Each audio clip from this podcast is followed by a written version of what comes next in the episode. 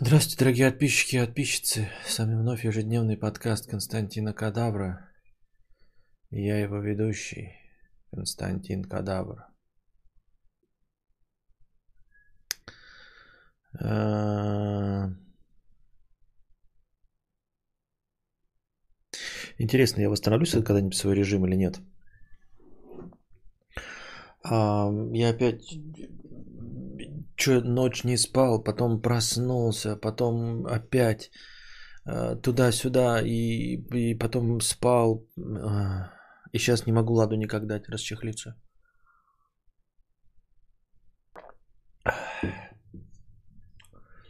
Ебало у меня какой-то помятый и блестит, как у старого алкаша. Коим я, в общем-то, и являюсь. Так, вот у нас уже набралось, смотрите, дорогие друзья, 38 тысяч 244 рубля из 285 необходимых. Осталось 11 дней эм, для, для этого, для всего. Вот, я пока до, добавленный сюда межподкастовый. Э, Дорогие, э, кто мне кидал, да, и, в общем, кто кидает прямой на карту, я всех вас вижу и все ваши суммы учитываю. Они в межподкасте кидают на карту. Вот вторая ссылка у нас тут в описании есть. Сейчас я даже отдельно отмечу, чтобы все видели, что я их не пропустил. А что они были. Блин, я вообще не тот открыл банк. А, ты из-за того, что беговую дорожку забросил. Так а, да, три дня забросил. Ну а как бы я забросил, потому что у меня не складывается с расписанием. Понимаете? Так, я не знаю, как это уведомление работает. А, не написано от кого. Причем, когда уведомления приходили, подождите, а уведомления есть? А, вот есть уведомление. Вот, Елена, спасибо. Ирина, спасибо. Э, Антон, спасибо. Игорь, спасибо. Михаил, спасибо. Маргарита, спасибо. Алексей, Олег. Интересно. Вот тут один перевод есть. А, И у человека необычное имя. А, Точнее, имя обычное, но у него окончание необычное. Вот мне интересно, это ошибка в Сбербанке или человека действительно так зовут? Ну, я не буду читать, мало ли он там скрывается или что, но имя необычное. То есть, имя обычное, но написано необычно, неправильно. Понимаете? Ну, то есть, как будто бы вот я Петр Борисович, да, например, да, Бикетов, а прикиньте, было бы написано от Петя Борисович Бикетов. Очевидно же, что в паспорте что Петя написано. Вот. То есть необычно написанное, про, ну, обычное имя. Странновато так выглядит.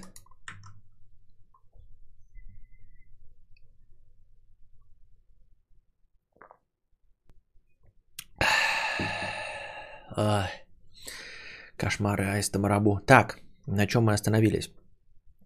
Xplay 100 рублей. А, да, то, что сейчас задоначено, вот эти хорошие настроения еще не добавлено. Оно будет добавлено в, э, для того, чтобы визуально красивее было, в ну, паузу или там во что-нибудь, чтобы добавилось во время стрима. Типа Жорик, ну какая разница, типа как, я ж не буду говорить. Ну, в общем, просто не- нестандартно написано стандартное имя. Ну, он Вадим написан, был, был бы написано Водим, например. Или вот Михаил написано, было бы написано Михоил. Я не говорю, что оно именно так, типа Петр Петя. Нет, я просто говорю, что необычно написано имя.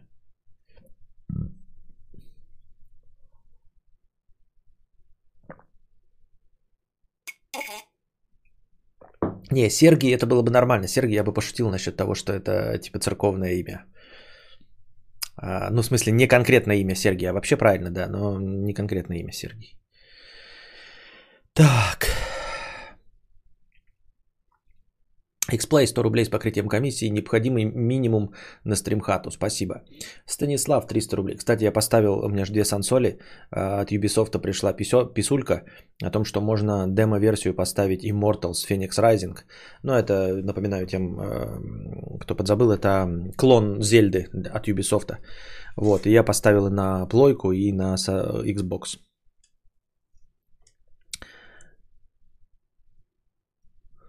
Эх, посидеть бы, послушать. У Бабира 8 часов отсидела э, и что-то спать хочется, сижу, сопротивляюсь. Так меня ж можно в записи слушать. Я ж никуда не денусь. Тем более можно пропускать, и тоже вообще ничего не поменяется. Это у Димы э, э, редко раз в месяц, в два бывают, его можно полностью весь слушать. А меня что слушать? Меня можно пропустить и просто ничего не потеряешь абсолютно. Вот, я поставил в Immortals. Посмотрим. Ну, с, д- с демошкой наконец-таки прикольно. Хотя бы можно попробовать, чтобы не было такого, как у меня же часто бывает, когда я начинаю игру играть, и она прям вообще с самого начала сразу не заходит. Как, например, было с контролем э, в последний раз, да? и блестящая возможность теперь появилась вот Immortals Phoenix Rising. Э, попробовать, если зайдет, то купить full, а если нет, то нет. Правильно? Я ожидаю от Immort, я же не играл в э, Зельду, поэтому э, надеюсь, что она, ну, Immortals будет что-то типа э, Horizon Zero Dawn. Сейчас я еще не раздуплился. Я вроде кофе пью, а что-то не раздупляюсь нифига. Вон и полтора года пропустил, и все как обычно. Вот, вот, так и должно быть. Я на, этом, на это и рассчитываю, на это и давлю. Вот. Постепенно я как наркотик на вас подсаживаю, потом вы от меня уже никогда не сможете отказаться. И будете из года в год возвращаться, а я на этом и буду жить. А. Э, Станислав, 300 рублей на стримхату. Спасибо за творчество. Вопрос, какую бы машину посоветовал как первую? Мне 26, и наконец-то появились деньги, не только на еду. Ну, естественно, э, не потому, что у меня полоседан, а потому что она у меня тоже была первая, и я, в принципе, доволен. Я имею в виду не полоседан, а вот класс машин это – Значит, э, первые машины с автоматом, а, на которых ездят таксонщики.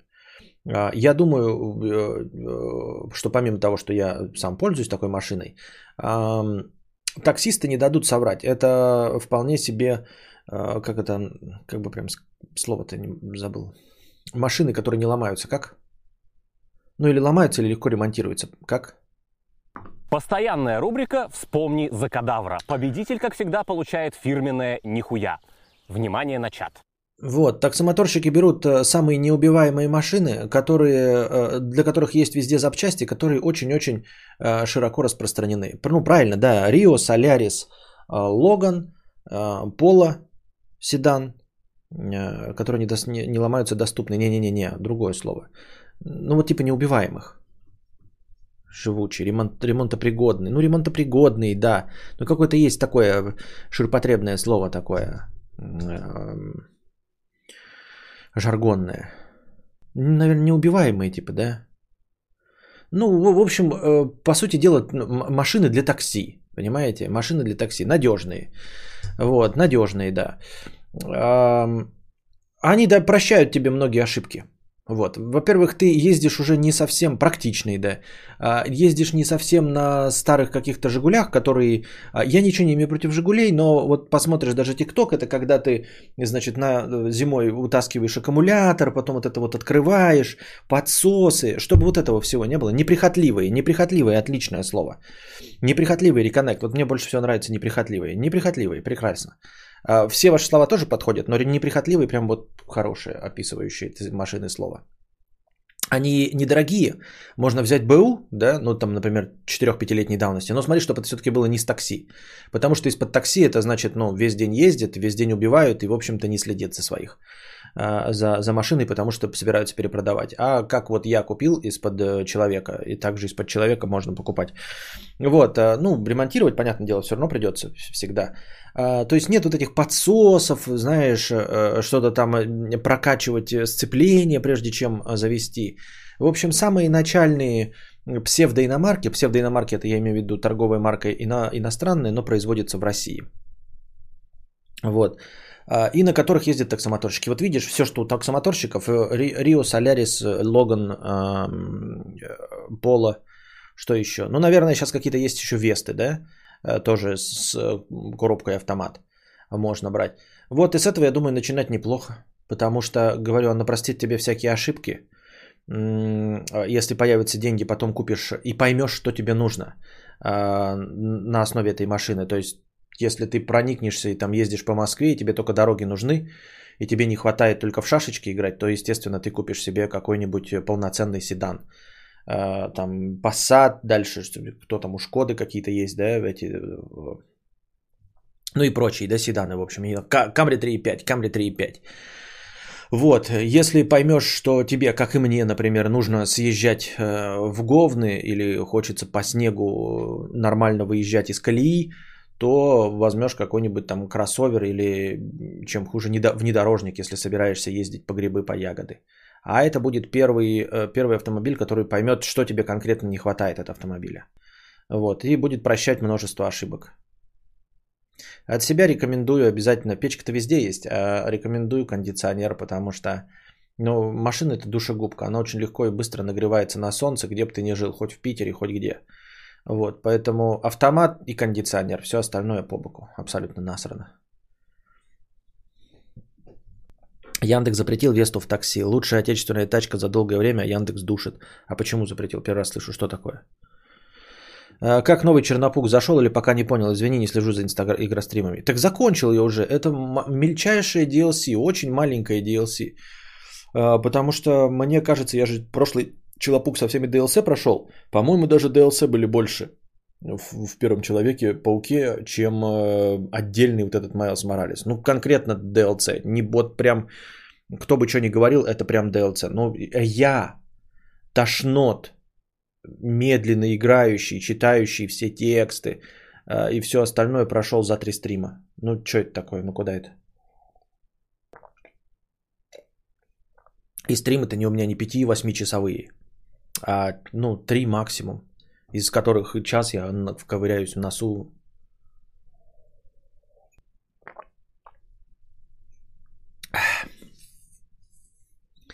По поводу снега сейчас очень актуально. На улицах прям метели, редко так бывает. Да не знаю, почему запретили. В начале января новость была. А Киберпанк как тебе? А, никак, не пробовал. А, сижу, жду Next Gen патча. Скажи, я Валдис, если купил на аукционе купешную Хонду 95 года за 5000 фунтов. А, купе это что такое? Это двухместное? Нет, до двухместное я за все хлопаю в ладоши. Все что угодно возьмешь, блядь, я не знаю. Suzuki Jim не двухместный возьмешь. Что угодно возьмешь двухместное, это я хлопаю в ладоши. Я бы сам себе хотел. В общем. А, тут я не могу даже не, вот, не смотреть ничего. Можешь написать модель, чтобы мы посмотрели, да, как она выглядит 95 -го года. Но в целом я не могу критично относиться к двухместным машинам. Принципиально. Вроде не запретил Весту. Недавно таксист рассказал, что в комфорте теперь нельзя, только в экономе. А-а. Европейская часть России Fall, Polo, Polo Sedan, э, Hyundai Solaris, Solaris, Rio Elantra еще, азиатская часть Toyota Prius и Aqua, Pro Box и Fielder как универсал, Фрид как минивэн. Вот Искандер перечислил все, что можно было. Медиум ты прошел? Нет, проходил, но вчера играл в медиум, а, дошел до какого-то места, там чуть-чуть подзатупил пока. Но она такая тоже, видите, мне надо, я не знаю, если когда построим стримхату, там будут дневные игровые, когда у меня больше энергии. Просто потому что сейчас у меня игровые днем вообще не происходят. У меня игровые после того, как я а, отсидел с вами, отговорил, устал, как собака пришивая. И в 4 часа ночи мы начинаем игровой. У меня и энергии уже нет, и 4 часа ночи, и все, и 5 и 10. И поэтому такие игры созерцательные и медитативные, как э, Медиум, она хоть и ужастик, но вот такая, да, детектив, она прям это, ну я успеваю уснуть, короче. Википедия 39 рублей Тайрода, да, спасибо. Посмотрел космическую Одиссею, Кубрик реально петух. Такие дела.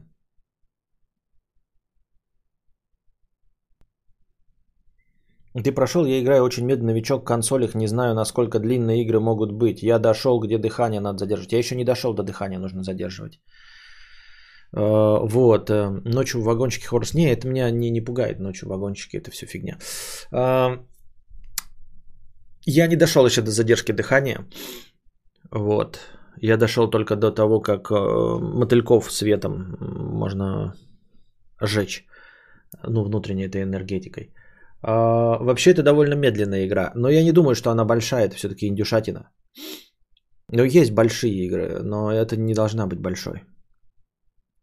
А не кажется ли, что машина минимум за 700к это что-то дофига для первой? Оно понятно, что это в идеале и хотелось бы, но если вопрос о чем-то более реальном. Ну, у меня не за, у меня за 400. Почему за 700? За 400. Я покупал после э, крымского мероприятия. Вот. А, после того, как граждане Крыма выразили желание присоединиться к Российской Федерации. Вот. А, и я покупал за 400 пятилетней давности. В чем проблема? Почему 700 тысяч Ты имеешь что? Почему 700 тысяч? Что так много-то? Я не знаю, какие сейчас цены на машины. Может, конечно, у нас там э, доллары там совсем все плохо, но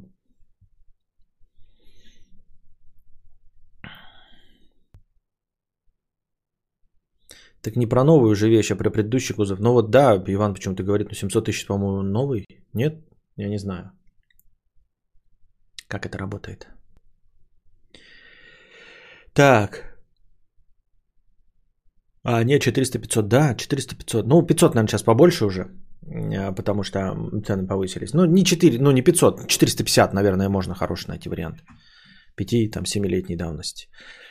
26 февраля стартует новый сервак Lineage. Пока в записи не слушаю, придержу, оставлю на задроч кач. Что бы я без тебя делал, на ютубе нечего послушать. Спасибо. Ну ты говоришь, э, что бы я без тебя делал, э, на ютубе нечего послушать, как будто бы, знаешь, такой, ну типа, блядь, на безрыбье и тебя, пидораса, послушаем. А было бы что, ты все равно бы меня слушал, потому что я интересный собеседник. Ну или даже не интересный, но стабильный. Даже если есть другие люди, кто тебе даст, кроме меня, столько вялотекущего контента? Вопрос. Э, жесткий, хороший, крепкий, дорогие дамы, стоячий хуй, но раз в месяц. Или не слишком крепкий, а, а э, жухлая немецкая сосиска, но каждый день. М? Да, я жухлая немецкая сосиска, но каждый день а не как подарок судьбы там на 14 февраля, 8 марта и день рождения.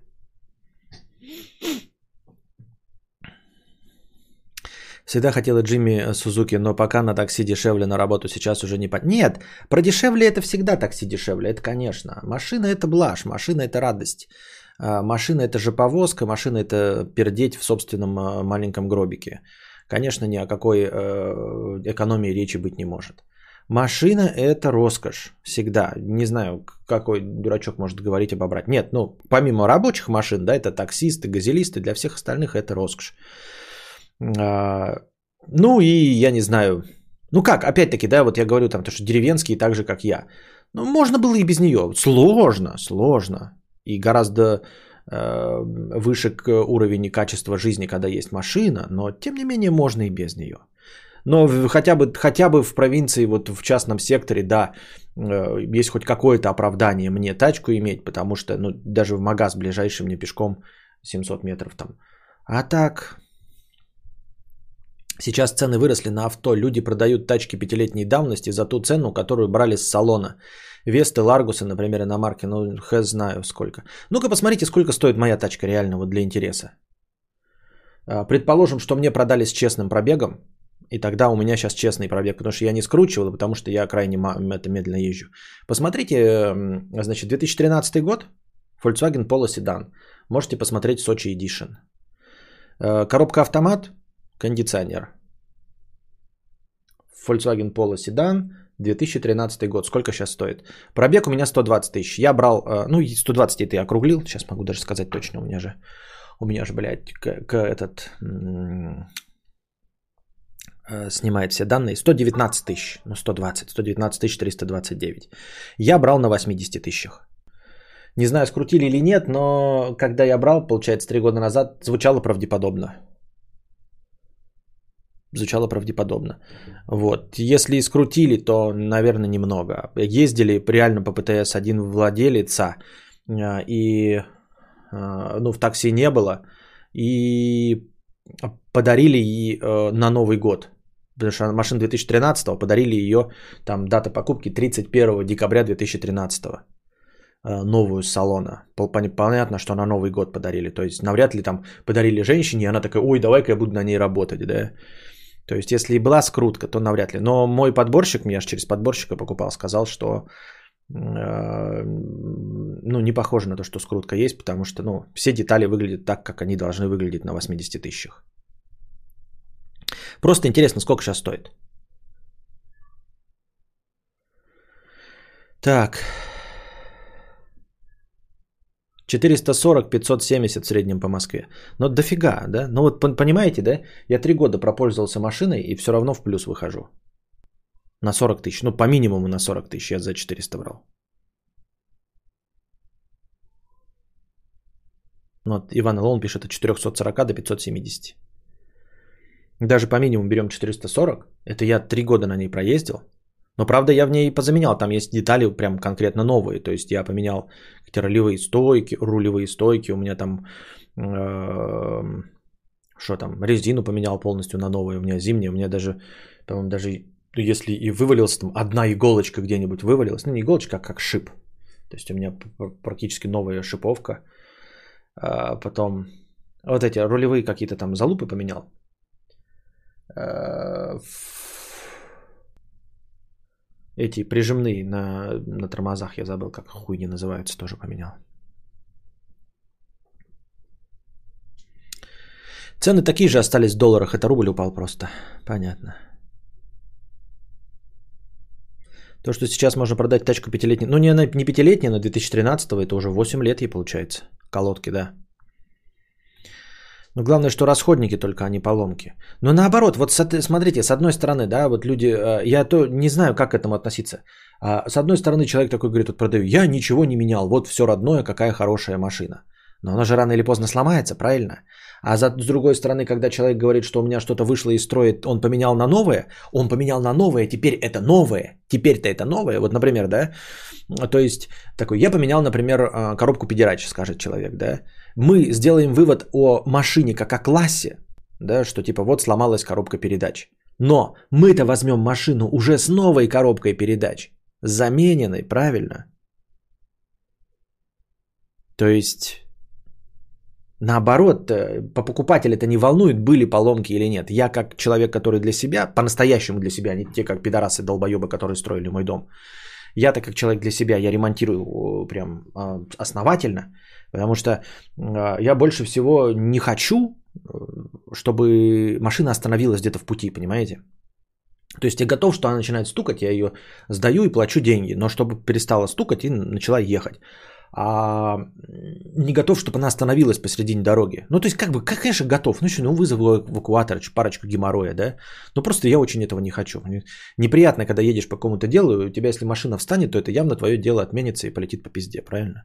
А я и так редко выезжаю по делам. Если я выезжаю, то это дело важное. Если оно, то будет. Чё? А, Википедия. После того, как накопишь на стримхату, PS5 будешь. Чё? Что PS5 буду? Википедия не понял. Что PS5 буду? Костя, вот Honda, которую купил. Honda Legend 3.2 V6. 205 лошадиных сил. 95 год. Это, это задний привод, да, еще небось? Сейчас я как-нибудь сотру слишком дохуя данных для картинок. Картинка. Honda 3.2. А что такое купе тогда? Тут четыре двери. Но это, блядь, бандитская какая-то машина. Это э, без обид не в моем вкусе. Но в целом, как я говорил уже... Э, подожди, а есть и двухдверки. Подожди, Honda Legend купе, а есть что? Не понимаю тебя. Почему есть и четыре, есть и две? А, купе все-таки двухдверка. Купе все-таки двухдверка, да? Ну, это вот как эти Toyota Corolla старые, да, такие. А, это просто не очень в мой вкус попадает, потому что они как с 90-х или с конца 80-х а, и в 90-х вот эта мода.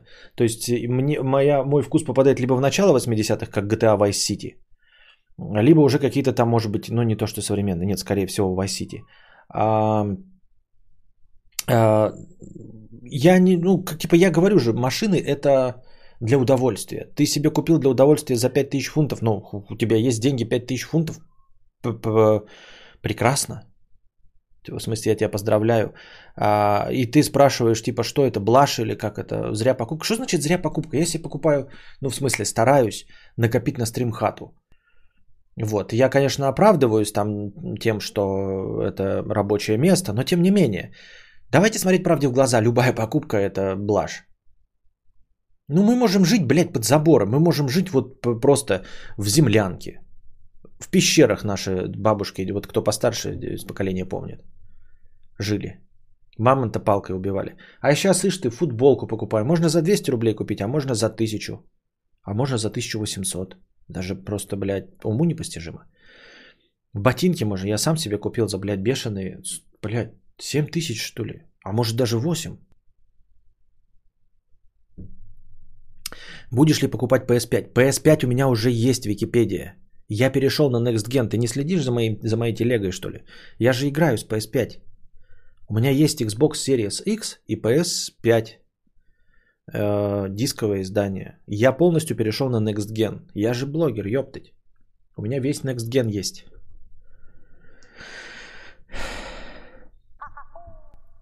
Вот. Но сейчас смотрю, вот если так сейчас смотрю, да, все, чем дольше смотрю, тем она мне больше нравится, конечно.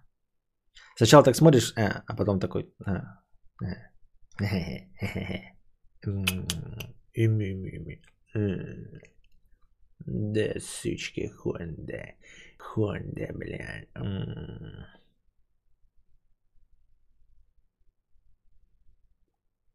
Так. Отвлеклись.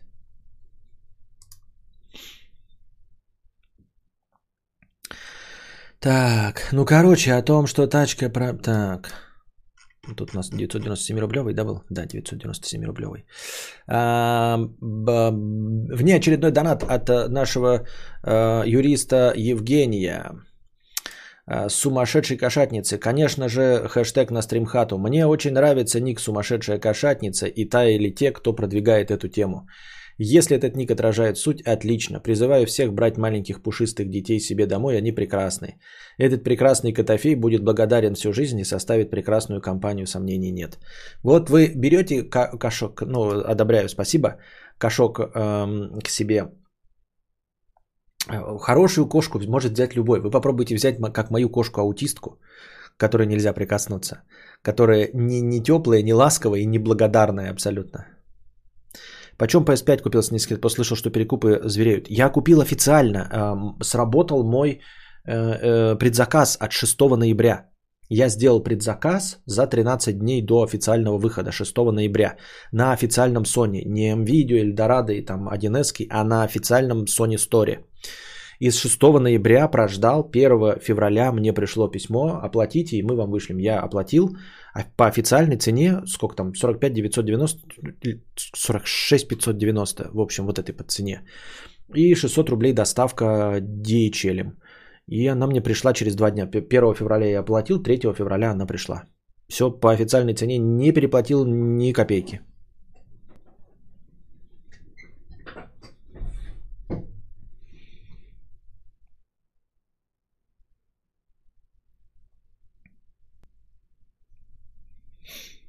Какой пробег на полуседан влажный бетон? Когда купил, был 80 тысяч. Ну, не 80 ровно, там что-то 81 900, например, да. Сейчас 119 200. Сейчас у меня уже полностью показания снимаются этим. Э, как его? Ну, вы поняли, короче. Сигнализацией.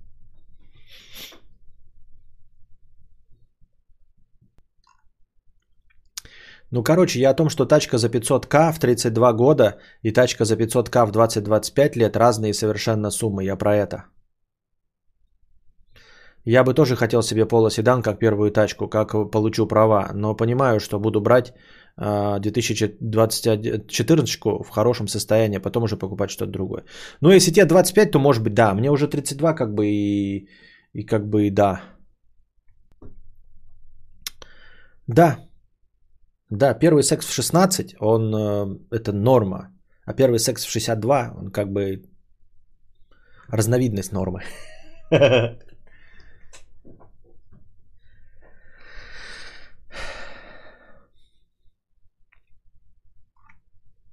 Я бы с удовольствием, э, с кайфом пожил э, в тайге в избе, но только не особо долго. А я бы с удовольствием пожил бы в Исландии на фьорде. Вот просто чтобы дом на ветру стоял, и чтобы постоянно в доме гудело ветер, ни одного насекомого, и температура не поднималась больше плюс 12, я не знаю. И ни одного комара. Я эту Хонду видел в одной из игр на PS2. Спустя 13 лет захотел ее купить, не удержался. Блестит вся, салон, бомба, пробег 97 тысяч. Имея такие деньги, взял бы что-нибудь более-менее экзотичное. Так, я, во-первых, не знаю, что такое 5000 фунтов. Э, ты меня спрашиваешь, имея такие деньги, взял ли бы я что-нибудь менее экзотичное? Если я правильно понимаю, то ты же, э, как это, э, жидомасон и англосакс? Ну, либо англомасон и жидосакс? То есть находишься в вонючей бриташке, как это? Англичанка, которая нам подсирает, правильно? Вот. Сколько, блядь? Пять тысяч. Полмиллиона, 509 тысяч рублей. Да ты знаешь, имея такие деньги, взял бы что-то более-менее, имея такие деньги, взял бы что-нибудь более... Ты вопрос, это вопрос? Реально ты спрашиваешь меня, взял бы ли я более-менее экзотическое? За полмиллиона, по-моему, прекрасный вариант. А что не так-то? Просто я подозреваю, что эм, ты взял машину у себя в Британии, они не такие убитые, как у нас, правильно? Это не ржавая корыта, ты говоришь, она блестит и все остальное. Будь я где-нибудь в Европах, я бы, конечно, э, просто по своему вкусовому предпочтению взял бы какой-нибудь гольф, там вот это 3 или 5, как они там, старые, э, двухдверки, э, вот, гольфы. Я бы что-нибудь такое. Но это просто вкусовые предпочтения. А насчет экзотического, зачем? Полмиллиона это не та сумма, чтобы прям экзотическое что-то брать. Я так думаю. Так.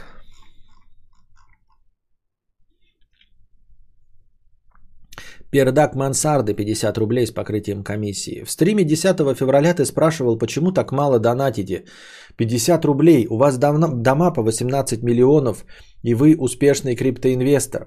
Я не инвестор, а хата всего за 5к, но недавно поднял свой доход в 5 раз за полгода. Так вот, я жму донатить больше – Бизнес э, требует э, сокращения расходов, жизнь тоже.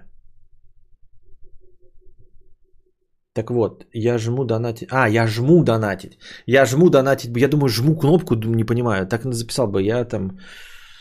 Ну ладно. В общем, э, я жму донатить больше. Бизнес требует сокращения расходов, жизнь тоже.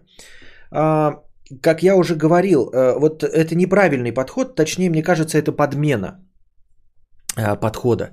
Блин, какая же жиза. Нет, это фигня все. А, на самом деле, мне кажется, без обид, дорогие друзья, это нищий подход. А, это нищий подход инфо-цыган с ТикТока, которые говорят, что нужно э, типа сокращать расходы. Сокращать расходы, конечно, нужно, но их нужно сокращать в производстве.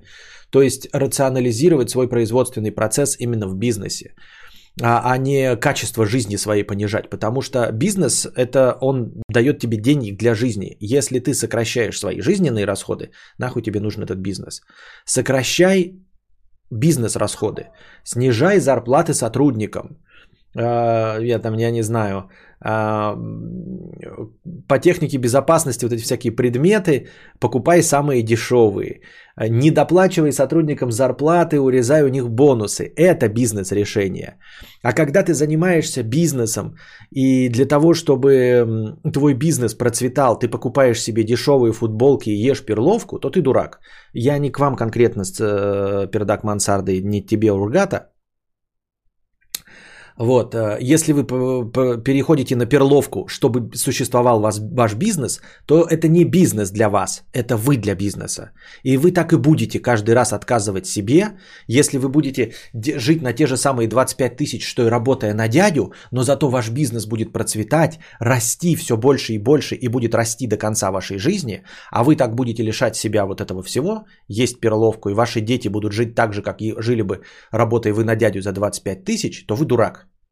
Тогда вы вместе со своей всей семьей работаете на бизнес, а не бизнес на вас. Вы скажете, ну он сейчас вот подрастет и будет. Ты никогда не переключишься. Ну просто никогда не переключишься и не поймешь, и упустишь этот момент, и будешь жить ради а, бизнеса. Вот.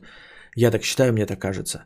А когда донатят богатые люди, по-настоящему богатые, а не так, как вы считаете себя предпринимателями, да, у которых все деньги на их футболку и на донаты съедает э, э, бизнес, э, Эти люди не донатят большие деньги.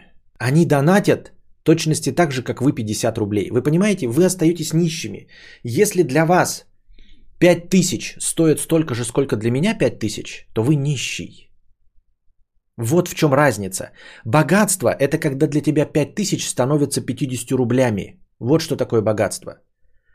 Если ты давишься за каждую копейку, ну, грубо говоря, да, за 50 рублей, то ты не стал богатым, ты остался нищим.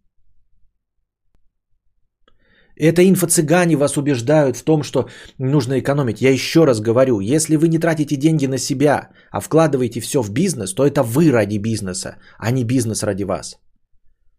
Порше Каены нужно покупать, потому что ради этого весь бизнес есть. Вы замечали про настоящих богачей, когда рассказывают, они банкротятся, у них банкротятся фирмы, у всяких этих м- олигархов. И они продолжают ездить с шофером на самой дорогой тачке. Самый бедный человек на земле, там потерявший кучу фондов, вот, э, на котором висит миллиардные долги, ему все равно дают кредит, но это другой вопрос, он ездит на дорогой тачке с водителем, и у него есть дом и, и служанка. Потому что это не касается бизнеса. Потому что он будет продолжать вести бизнес, если он сможет продолжать так жить. А если он не сможет продолжать так жить, то нахуя? Вот он задолжал 300 миллионов долларов фондам пенсионным, там намошенничал, я не знаю. Если он не будет э, жить вот так вот, как он живет, со своей дорогой тачкой водителем, и его вернут в нищенство за, за 25 тысяч рублей, например, в месяц, да? Ну, не в нищенство, никого не хочу оскорбить, но, в общем, не на самую широкую ногу. Он просто сядет такой, э, и тогда получается, за что он будет? Понимаете? Он не вернет свой бизнес. Он не отдаст ни одного долга. Вот представим себе, есть какой-то вот э, финансовый этот, да, у него были бизнесы, у него были инвесторы, и он просрал все. Э, у него были хорошие бизнесы, но так получилось, что вот он прогорел. И ему скажут, вот теперь живи э, на 25 тысяч рублей в месяц, а мы тебе будем давать кредиты, чтобы развивать бизнес. Он палец о палец не ударит, он не будет ничего делать. Понимаете? Для того, чтобы инвесторам вернуть свои деньги, он должен жить богато, как жил хорошо, и еще и получать бонусы за новый бизнес. Именно тогда он будет работать, когда он будет получать 10% бонуса, а 90% отдавать на долги. Но если вы у него заберете 10% с его 100 миллионов, которые он будет зарабатывать, он палец о палец не ударит, и вы никогда не вернете свои 300 миллиардов, 300 миллионов и что бы то ни было. Никогда не вернете. Поэтому если вы давитесь за 50 рублей, вы такой же нищий, как и я. Я тоже давлюсь за 50, ну я теперь уже не давлюсь за 50 рублей. Вот, этим и определяется богатство. Поэтому мне люди донатят. Когда они донатят 5000 рублей, вы поймите, дорогие друзья, э, те, кто э, экономит, чтобы вкладывать в свой бизнес или еще во что-то. Люди, которые донатят мне большие деньги, они не отрывают их от души, понимаете? Они не забирают у своего ребенка последнюю пюрешку. Они не переходят на перловку. Нет, просто для них те суммы, которые они мне донатят, это как для вас 50 э, рублей. Вы просто настолько нищие духом, что не можете поверить, что для кого-то 100 тысяч это как, ну, конечно, не 50 рублей, но как 5 тысяч рублей. 5 тысяч рублей даже я могу задонатить, ребята. И в хорошие времена один мой друг донатил 5000 рублей. Понимаете? Это большие деньги, можно за раз таки отдать. Но вы, ну вот. А для, для человека, понимаете, который богаче, для него 100 тысяч рублей это будет так, ну, жирновато, конечно, но я могу себе это позволить абсолютно легко и просто. А если вы живете, имея бизнес, и реально, вот ты сейчас мне 50 рублей с покрытием комиссии кидаешь и говоришь, что бизнес требует сокращения расходов, и жизнь тоже, и жизнь тоже требует сокращения расходов, ты беден, и ты беднеешь. Пойми это. Твой бизнес забирает у тебя все. Если ты пишешь, что бизнес требует сокращения расходов, и ты тоже, и жизнь тоже. Ты беднеешь на глазах, как ты этого не замечаешь? Мы открываем бизнес, мы будем делать бабки. Мы купим себе шмотки, мы купим себе тряпки. Википедия 146%, спасибо. Не, нельзя на сотрудниках экономить, уйдет и станет работать хуже такой сотрудник. А вот про снижение расходов, блин, я раньше не думал о снижении расходов в таком ключе, спасибо. Нет, я имел в виду, конечно, про снижение э, зарплат, это я сказал, типа, в, в, вы не воспринимаете меня всерьез. Я просто постоянно держу себя в голове ту концепцию, когда я хотел снять юмористические, ироничные ролики про то, как вести себя, будучи работником на территории постсоветского пространства, и как вести себя, будучи э, работодателем на территории постсоветского пространства. Типа, работник должен как можно меньше работать, а, а работодатель должен ему как можно меньше платить. Естественно, это не я, это не серьезно. Я имею в виду, что э, рационализация процессов э, производства, если ты рационализируешь за счет э, своей еды и своей одежды, то ну, ты так себе бизнесмен. Константин обзывает всех бедных унижает смотреть онлайн без регистрации. Я никого не унижал, я говорил про инфо-цыган с ТикТока. Согласен, зачем вообще потеть ради бизнеса и трястись, если по итогу живешь как обычный работяга? Только как хобби заниматься этим возможно. Ну да, ну тогда не называй это бизнесом, просто занимайся хобби. Есть же прекрасные хобби, которые приносят, ну, дополнительный там какой-то этот, ты можешь в них вваливать деньги, ну, знаете, есть художники, которые вот рисуют, прекрасно рисуют, но не сильно продаются. И они все деньги, которые зарабатывают на какой-нибудь дополнительной работе, на преподавании, тоже вваливают в краски и в холсты. Я ничего против этого не имею.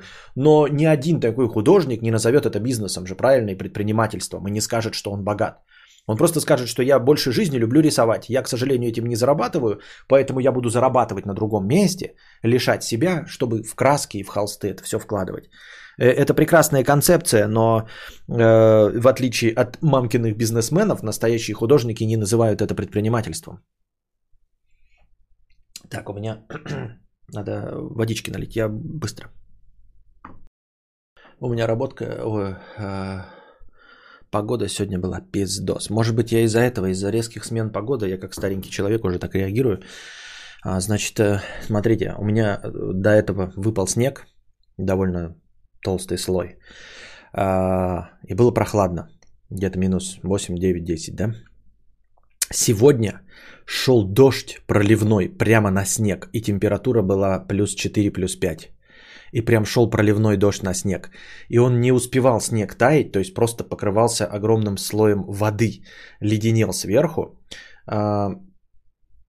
Залило все водой, все низменности. Вот у меня там при выходе с участка туда вниз залило водой. То есть вот такой вот глубины лужи а, после дождя и снег покрытый толстым-толстым слоем льда. И сейчас на улице минус 14. Днем сегодня было плюс 5. Сейчас минус 14. Просто пиздец нахуй. У меня вот такой спуск снежный, и вода вот так вот льется и сейчас она от минус 5 до минус 14 заледенела. А мне завтра нужно выехать за водой. Вопрос. Я вообще выйду завтра? Ну, типа, я по этой горочке могу не подняться. У меня, конечно, есть пониженная педерача. А, но по снегу-то она едет. Но вот по льду конкретному, да еще и под углом, я не уверен, что смогу вырваться. У нас сейчас такой же ледяной дождь идет в Казани. Вот, а сейчас у меня идет поверх всего этого снег и температура. Сейчас было минус 14. Минус 14, да. Пиздец. Я ебал. Погодка шепчет.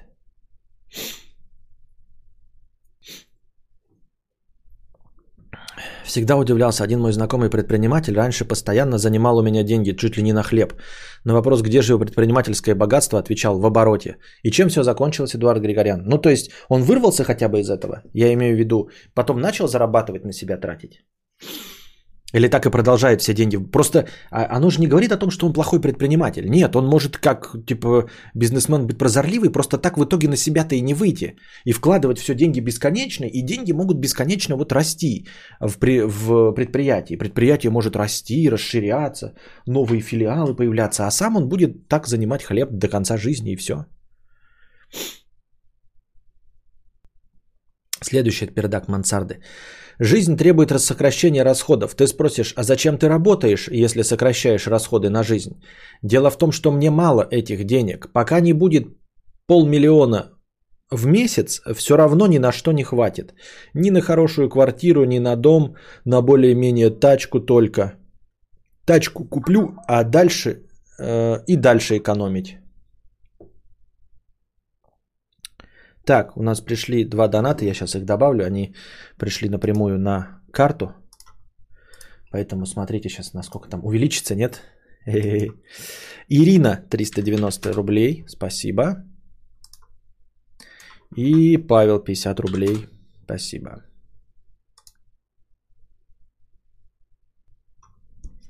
Оуч.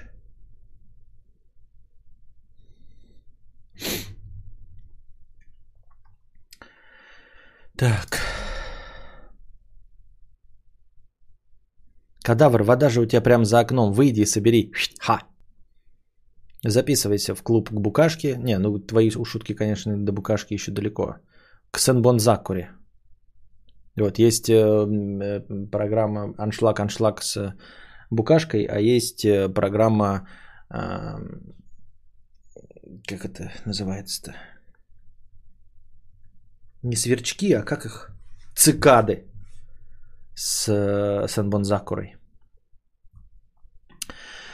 я не говорю, что тачку можно купить только с доходом полмиллиона с лишним. И с доходом меньше 100 я накопил на Volkswagen Бетон. Но это сам понимаешь. А вот про хату, Питер, 100-150 квадратов, стоит около 15 лямов, Карл. Хата, имею в виду квартиру. Дом построить стоит не дешевле. Вот так и живем, поэтому только 50 ре. Ну, спасибо. Я говорю, как долго ты, пердак мансарды, будешь этим заниматься? Я-то не против того, что ты мне не донатишь. То есть, ну, не будь тебя по 50 рублей, кто-то другой по 50 рублей.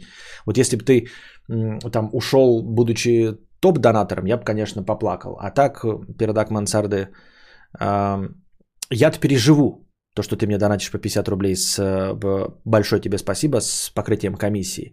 Сам-то ты как будешь жить? Как долго ты будешь на это выходить? Ты уверен, что вкладывая в бизнес, ты будешь э, расширяться быстрее, чем если бы ты взял сейчас в ипотеку? Ну, то есть, предположим, у тебя бизнес какая-нибудь кафешка, которая просто стабильно приносит тебе лично, например, 150 тысяч рублей. А, и ты ждешь, что каким-то фантастическим образом твой стрим а, начнет при, привлекать э, полторы тысячи зрителей. Ой, извините, заговорился. И ты ждешь, что твое никчемное днищенское кафе будет привлекать э, вдруг 500 с лишним тебе а, тысяч доходов. И поэтому ждешь у моря погоды, что когда-то ты разбогатеешь и возьмешь хату. И это произойдет через 15 лет. За эти 15 лет ты уже мог со 150 тысяч выплатить ипотеку.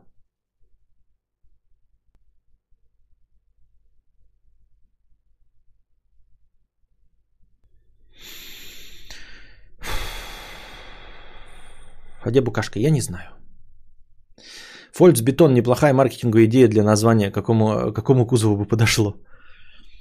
Кузову подошло бы, я думаю, что бетон слово подошло бы кузову типа УАЗик, типа Гелендваген. И удивительно, что никто не догадался а, из отечественных сделать, что у нас типа патриоты всякие, а просто УАЗ бетон.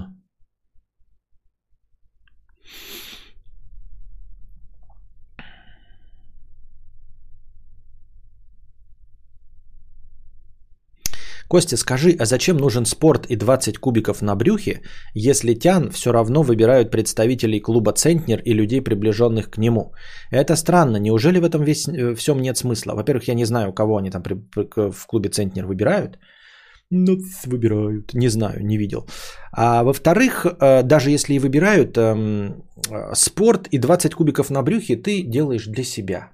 Ребят, не переоценивайте себя. Мне эта шутка, вот, а, знаете, в 16 лет я был максималистом, и я, эм, все в 16 лет, у всех эм, э, писька стоит по три раза на дню, э, вот, и либидо превышает все возможные пределы, трахаться хочется со всем, что движется, и поэтому все молодые люди, вне зависимости от пола, а, придерживаются а, фрейдистской концепции, что все, что не происходит, делается для ебли. И я сам, ваш покорный слуга, когда был молод и полон а, сексуальных сил, тоже придерживался этой концепции, потому что звучало правдеподобно. Реально почти все, что ты делаешь, ты делаешь как бы с расчетом на то, что представитель твоего или противоположного пола на тебя посмотрит, и ты с ним займешься еблей секса. Вот, ты хорошо учишься, чтобы видно было, что ты э, интеллектуал и тебе дали, ты зарабатываешь больше денег, чтобы тебе дали, ты одеваешься красиво, чтобы тебе дали, ты занимаешься спортом, чтобы тебе дали. Выглядит правдеподобно. И думаешь, что больше, в общем-то, никаких смыслов нет. Постепенно а, желание трахаться сексом э, снижается, и ты находишь удовольствие в массе всяких разных других вещей. В поедании пищи, в игре в, в сансоле, в просмотре хорошего кино, в чтении прекрасной книги. А еще более, когда ты начинаешь за многое отвечать, ты начинаешь находить бесконечный кайф в спокойствии, в стабильности, во сне. И все это вдруг резко не просто сравнивается с сексом, оно все вот, вот в десятке у тебя стояло. Секс, а потом что-нибудь там, да, вот там что. И вдруг резко еда, сон, плойка, пиво, компания друзей, все-все становится выше, чем секс, понимаете? И ты понимаешь, что Фрейд, блядь, был в конечном итоге, но он тоже не сильно этого придерживался, ну вы понимаете, вот эта концепция.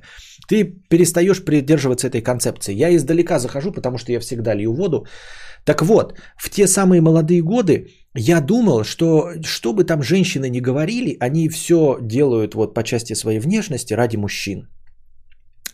И я, как дурачок, задавался вопросом типа, нахуя телки носят вот эти вот, тогда были модные штаны с обосранной мотней а, эти шаровары, ну, которые как, как будто насрано. Типа, какому мужчину эти можно, может понравиться? И ты реально мог спросить всех мужчин в округе, это никому не нравилось. Все хотят видеть сочные э, жопки в, в обтягивающих этих э, лосинах, например, да? А обосранные штаны никому не нравятся. Потом такой, для чего женщины делают себе длинные, там эти красивые ногти? Ведь мужчинам тоже эти ногти не нравятся. Потому что этими ногтями даже спину сильно не, расцарап, не расцарапать, они сломаются, либо воткнутся. То есть никакого кайфа нет, а сами по себе они красиво не выглядят. Зачем это мужикам нужно? Почему женщины такие дуры занимаются такой фигней? Ведь они же хотят э, всеми своими внешними признаками исключительно привлечь себе партнера. Своего пола или чужого, но вот партнера. А это некрасиво, не привлекает партнера противоположного пола. Значит, они тупые и делают это неправильно. А потом, когда у тебя снижается вот это все, и ты перестаешь интересоваться этим. Ребят, это не потому, что снижается, вы можете сказать, ну у тебя, блядь, там гормоны упали, ты, блядь, импотент и ебаная хуйня. Вы можете что угодно говорить, мне вообще насрано, да? Но я хочу сказать, что это неправда, потому что вы с этим тоже столкнетесь. Дело не в эм, тестостероне и желании ебаться, а в том, что с возрастом, ну как бы секс, он и просто секс. Ну типа, он интересует вас 16, потому что у вас его нет. Точности так же, как и свобода. Понимаете, вы сексом ебетесь в 16, хотите все ебать. Не столько потому, что у вас куча гормонов, сколько потому, что вас этого лишали 16 лет. В точности так же, как и свобода. Вы хотите съехать от родителей в 16 лет, потому что у вас нет возможности жить без них, потому что вас этого 16 лет лишали, и вы жили слугой в чужом доме.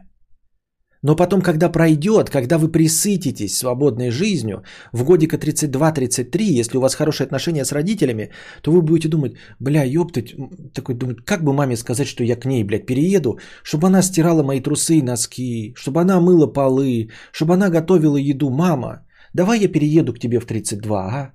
Нахуй мне это все надо, вот свобода, я буду в 10 возвращаться.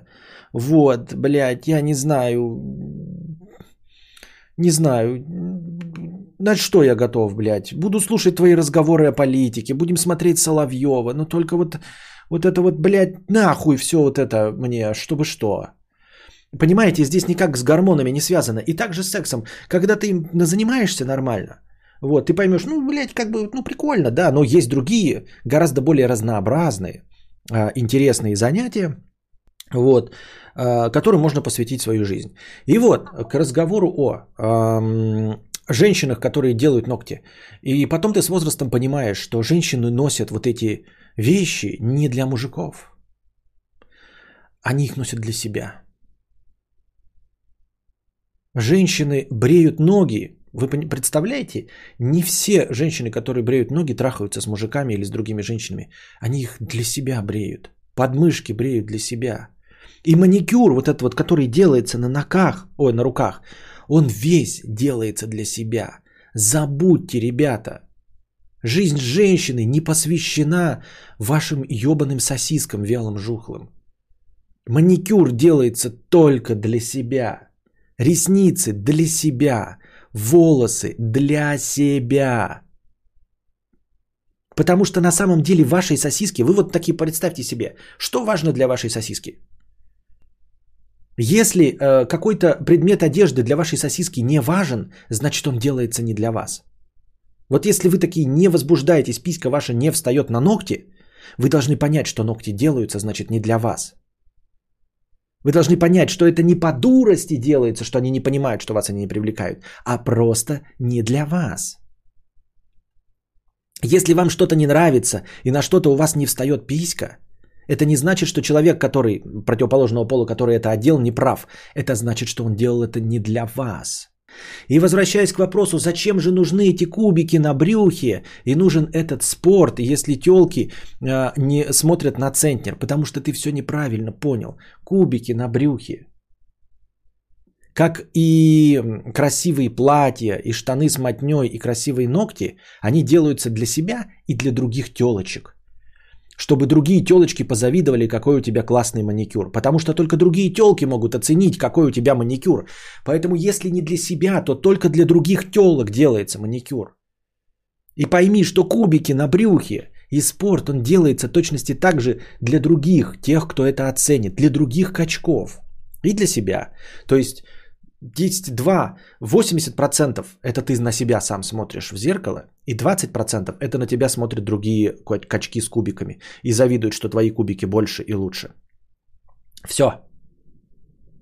Вот и все. Если мы опрашиваем женщин, и 80% женщинам на что-то все равно, значит это делается не для них. Вот давайте спросим женщин. Женщины, а вам имеет значение какое-то, дрифтует ли тачка у мужика? Не на отличие ее, вот если наличие, например, 80% женщин интересует, значит мы покупаем тачки для женщин, чтобы им понравиться. Но давайте зададим вопрос женщинам. Женщины, вас интересует, дрифтует ли тачка у мужика?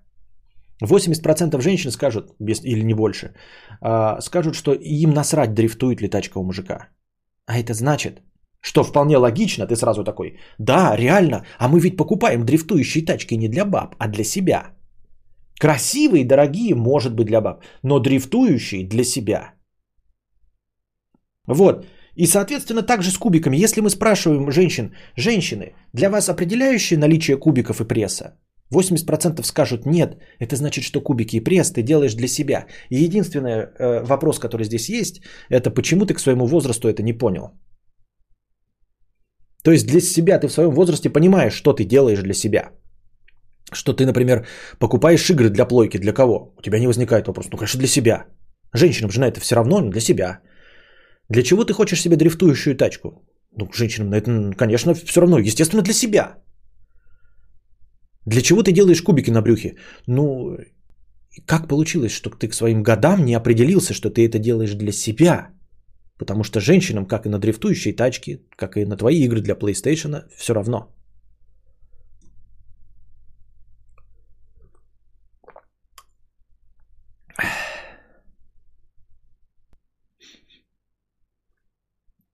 А я подумал, почему девушки без макияжа мне нравятся больше, чем с макияжем. А оказывается, вот почему. Потому что макияж делается, да, для себя. Но я не знаю, ты смеешься иронично или нет, но реально для себя.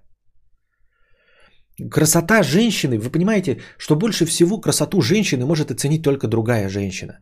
Мужчины говноеды, у нас нет вкуса, ребята, у нас ни в чем нет вкуса, по большей части. Да, это сексизм в обратную сторону, но реально, вы смотрите на себя, вот как выгляжу я, да? Посмотрите теперь на себя в зеркало. У нас ни у кого нет вкуса. И женщины, которые в, стильно, красиво одеваются, делают какой-то красивый макияж, возможно, реально красивые ногти, но мы в этом нихуя не понимаем. Нам на это насрано. Естественно, они делают только для, для других женщин и для себя, потому что только они могут это оценить. Нахуя вам, вот, например, нам с вами, э, вот я бы сейчас начал рисовать какое-нибудь абстрактное, авангардное современное искусство. Вы же нихуя не поймете, чтобы что для вас это делать. Естественно, если я буду рисовать авангардные картины, я их не сюда принесу, я их понесу в галерею, к ценителям. Поэтому красота, которую мы понять не можем, она делается для других ценителей этой красоты. Поэтому сумку Луи Витон никто из нас, ну, мы можем оценить ее только по э, цене. Потому что мы дурачки. А красоту ее может оценить только другая женщина. подходящесть, вот эти вот. Ты смотришь такой, блядь, она пришла к тебе, да, э, в кофтах, блядь, в, в, в, в современные, как эти молодые телки, э, одноцветный спортивный костюм, верх и низ. Такой, что за хуйня, блядь? Чтобы что? А другая телка себе, подружка с твоей пришла, такая, ебать, вот это она одета. Ты такой, что, блядь? Она же в спортивном костюме, блядь, вверх и низ одинакового цвета, вот это балахонистый. Что? А телка такая, ты посмотри, у нее кроссовки ровно в тон сумочки. Ровно в тон сумочки, кроссовки, ты смотри, у нее, блядь, она клатч вытаскивает, и он еще в тон ко всему этому. Еба, нихуя, вот это соска, блядь. Ты такой, чё? Какой кто? Тон? Что? Она в спортивном костюме.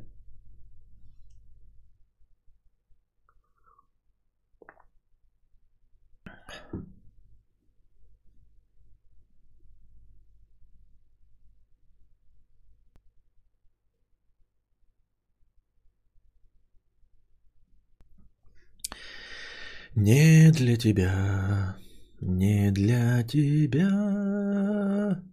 Тут маникюр не для тебя, не для тебя. Ее костюм спортивный тот не для тебя, не для тебя.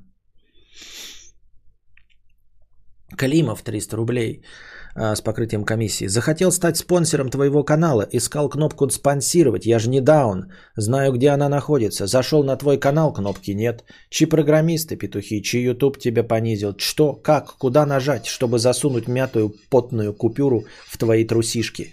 Если ты не видишь кнопку спонсировать, то, скорее всего, ты мой зритель, а, гражданин какой-то сопредельной с нами страны, скорее всего, Украины. По-моему, с Беларуси можно э, увидеть кнопку спонсировать. А на мой э, российский канал, вражеский, москальский для тебя, э, кнопки спонсировать нет, чтобы ты меня, врага, не спонсировал.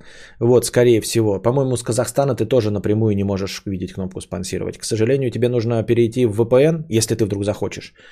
Тогда зайти на мою страницу, нажать спонсировать, там привязать все, что можно, и она будет регулярно с тебя сниматься, а потом можно VPN отключить, и все будет нормально. Я так думаю, мне так кажется.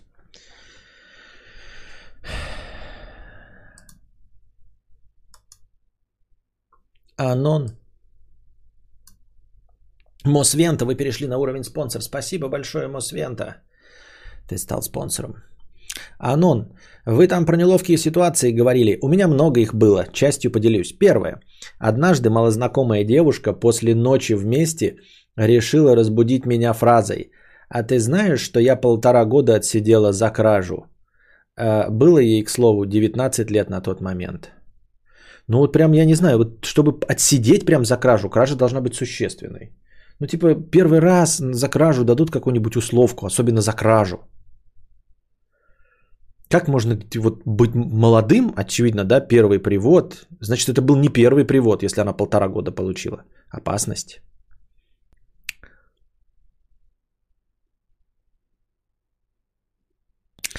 А, про ватон уже давно не катит. Я старая, но сейчас вижу вообще, чем увереннее ты тащишь сумку, тем круче.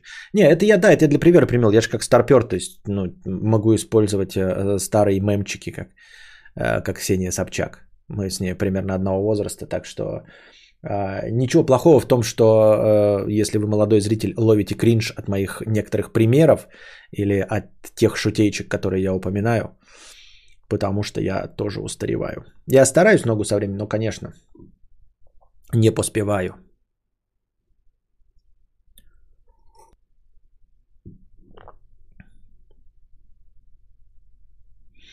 Второе. Костя, ты как бывший продавец Кальсунталь должен понять.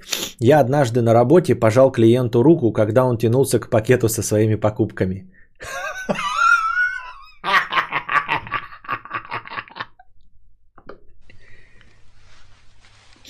Это какой-то позор?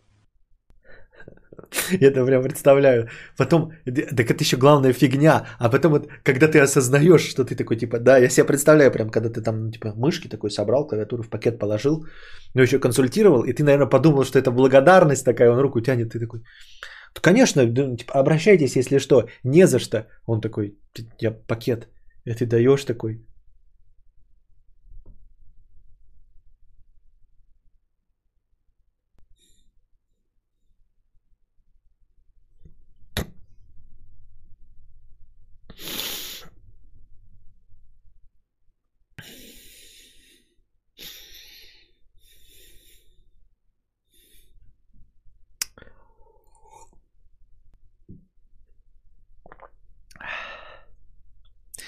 Третье. Еще один раз директор моего магазина, еще и мой тезка, признался мне в любви.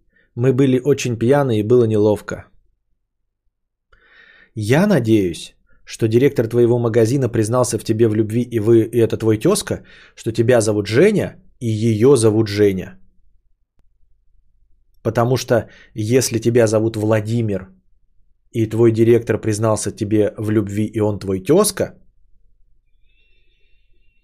то... Иди отсюда, пидор грязный. Надо было сказать ему. Ой, про пожимание рук это всегда позор. Когда тянешься с кем-то поздороваться, этот чел не с тобой здороваешься и стоишь как лох. Поэтому нужно отменять. Вот нам Карамба все сделала для того, чтобы мы отменили этот э, атовизм, э, этот э, пережиток прошлого, как э, рукопожатие.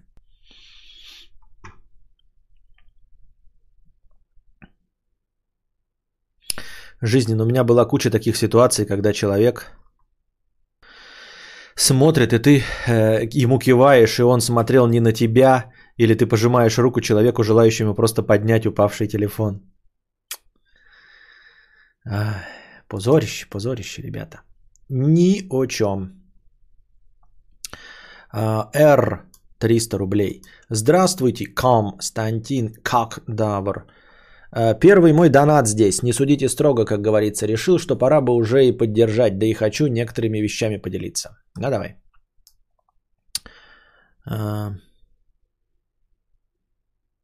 отправил подробный недельный отчет по соблазнению тянки вместо куратора в личку этой тянки случайно. Таталох. Ну, в смысле, не обижайся, Максим Подгорецкий. О, да, как классно отбиваться от долбопсов, которые хотят поздороваться, но без перчаток. Будем как в фильме «Разрушитель» со Сталлоне здороваться. А я что-то забыл, как там? Я помню только там про, про, про это три... А, как это, как там, три ванночки для того, чтобы покакать. Мосвента, 50-летняя Елена вышла замуж по расчету, но не подрасчитала и умерла раньше. Понятно. Спасибо реинкарнации Сенбонзакуры.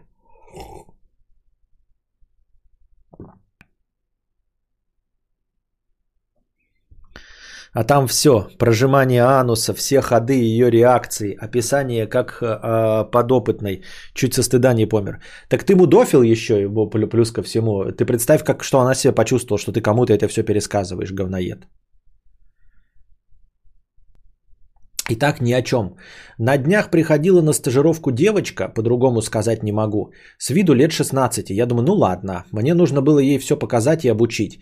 И вот я показываю ей все, объясняю, она вроде понимает, но не с первого раза, и не то чтобы именно понимает, но скорее просто повторяет мои действия.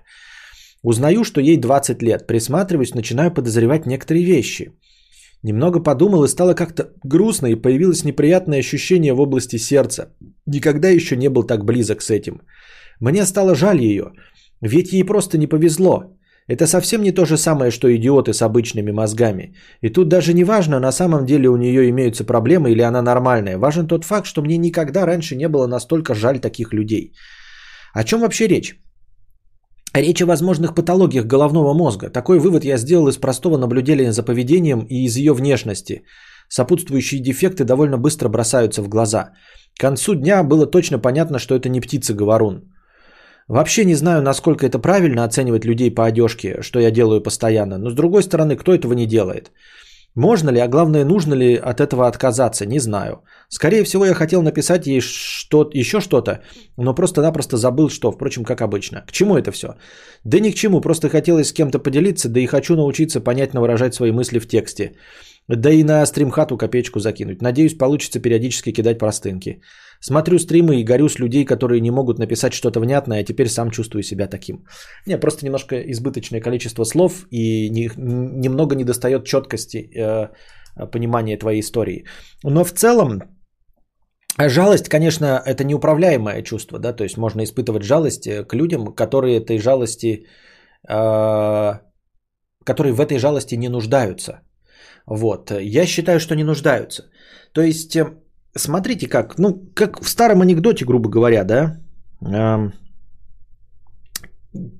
э, когда ты тупой, э, это точности так же, как когда ты умер. Э, страдают только люди вокруг тебя, а не ты сам. Вот.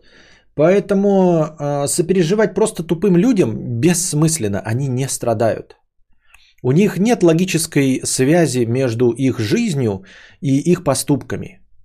Ну, то есть, когда мы говорим вот о конкретно такой валдисической тупости, да, во-первых, они не переживают от недостатка денег, да, а, или от э, нехватки каких-нибудь там сексуальных отношений.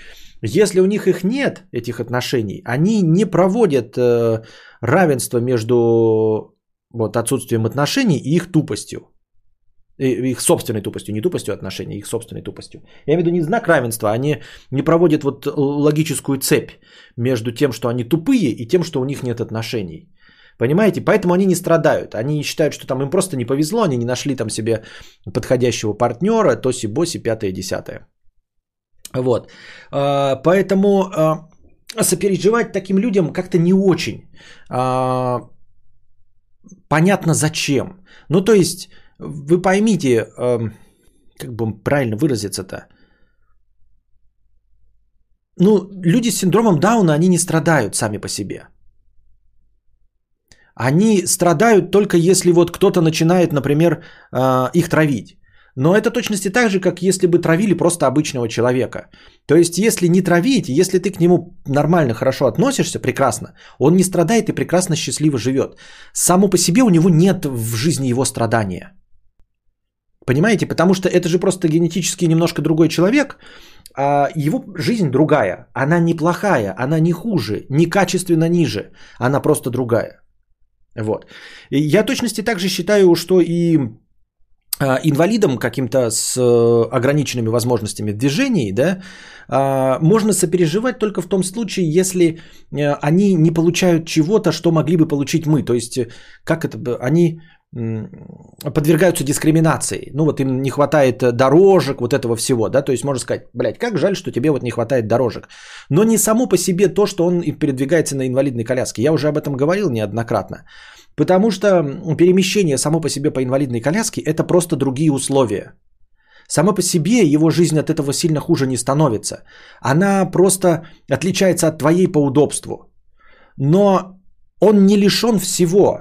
Это точности так же, как у тебя тоже есть ограничения. Ты же не можешь летать, например, как птица в небе. Я этот же пример уже неоднократно приводил. Никто из нас не может летать э, как птица в небе. Или лазить по стенам, как человек-паук. При этом мы легко с этим справляемся, правильно? Мы же не переживаем сильно от того, что мы летать не можем, перемещаться сквозь стены и все остальное. А, и точности также человек на инвалидной коляске не может э, бегать, э, ну просто у него другие условия. Вот и все. То есть кто-то из нас что-то не может делать и все. А сопереживать можно просто потому, что если он хочет ну, с нами в ногу со временем там быстро куда-то передвинуться, он не сможет, потому что там лестница неподходящая, что-то для него. То есть это такое, знаете, это не жалость уровня расплачемся. Это просто такое должно быть, знаете, эм, рациональная злость за то, что э, человеку неудобно передвигаться. То есть, типа, блядь, вот как несправедливо, да, действительно, что тебе неудобно э, выходить из, из дома или заходить в магазин. Неудобно, да, действительно несправедливо, отвратительно. С этим надо что-то делать, вот э, можно э, строить э, пандусы и все остальное. Но это не уровни, давайте расплачемся. Я так думаю, мне так кажется. Вот, и э, синдромом Дауна они не страдают. Вот э, аутисты, я не знаю. По-моему, аутисты тоже не страдают. То есть, то есть они просто живут в своем мире, в котором у них вот такое общение. Оно не похоже на наше. Вполне возможно, что есть как люди, ну, тоже испытывают неудобства из-за того, что они видят, что основная часть людей живет по-другому. И из-за этого испытывают, ну, возможно, какой-то э, стресс. Ну, то есть у аутистов само по себе, если бы мы жили все в пещерные времена, то аутист ничем не отличается от обычного человека. Ну просто, он бы жил просто не в стае, скорее всего, одиночка, но прекрасно бы справлялся, потому что а, он может делать простые вещи, и ему не надо сильно обучаться там каким-то. Тем более аутисты, по-моему, прекрасно обучаются. Они просто не могут взаимодействовать в социуме. И а, сама по себе жизнь ему от этого хуже не становится. Просто от понимания того, что ты не можешь взаимодействовать как остальные, возможно, есть какой-то стресс. Но это так же, как если бы вы чувствуете себя отличающимся от а, всего общества. Вот все что-то делают, а ты что-то не можешь делать чисто технически, формально. От этого может быть обидно. Но в целом, мне кажется, это не тот уровень, чтобы плакать, понимаете? Ну, вообще в целом я, может быть, и не прав.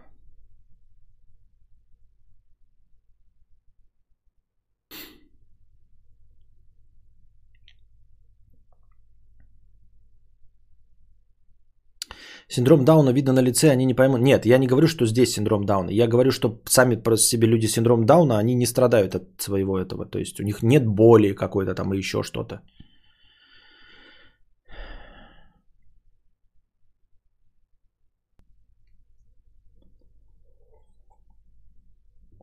Возможно, тут у нас многие э, высокофункциональные аутисты.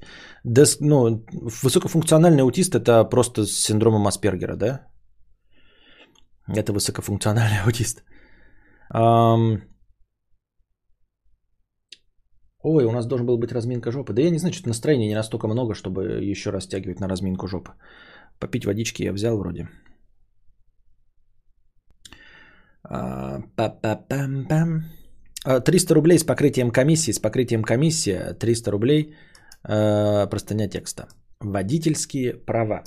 Я сейчас вот когда наговорил это, чувствую, что где-то у меня есть, конечно, провалы в этой логике. Может быть, я не прав. Может быть, жалость, она э, и, может быть, кому-то и нужна. Может быть, я не до конца что-то понимаю. Водительские права. Привет, Костя. Я студент, учусь и живу на данный момент в Белгороде. Мои родители настаивают, что мне нужно обязательно получить водительские права, мол, по работе без авто никак.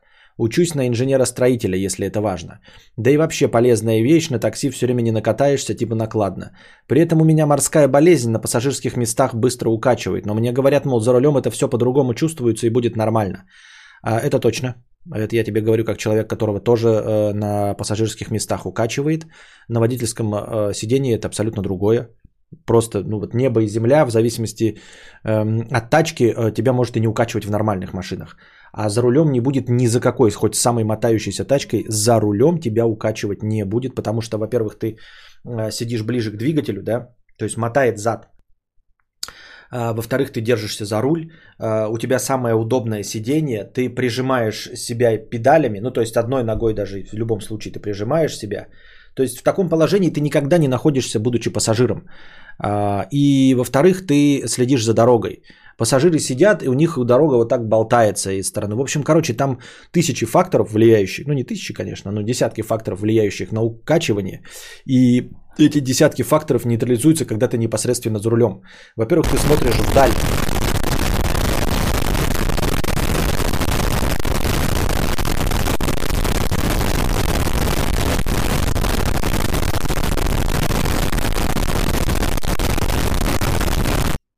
Ты думал будет лекция. Наебал. Я микрознаменитость. Я кадавр. Я блогерка, подкастерка. Подпишись на канал. Ну в общем это на стрим ларек. Спасибо. Так вот.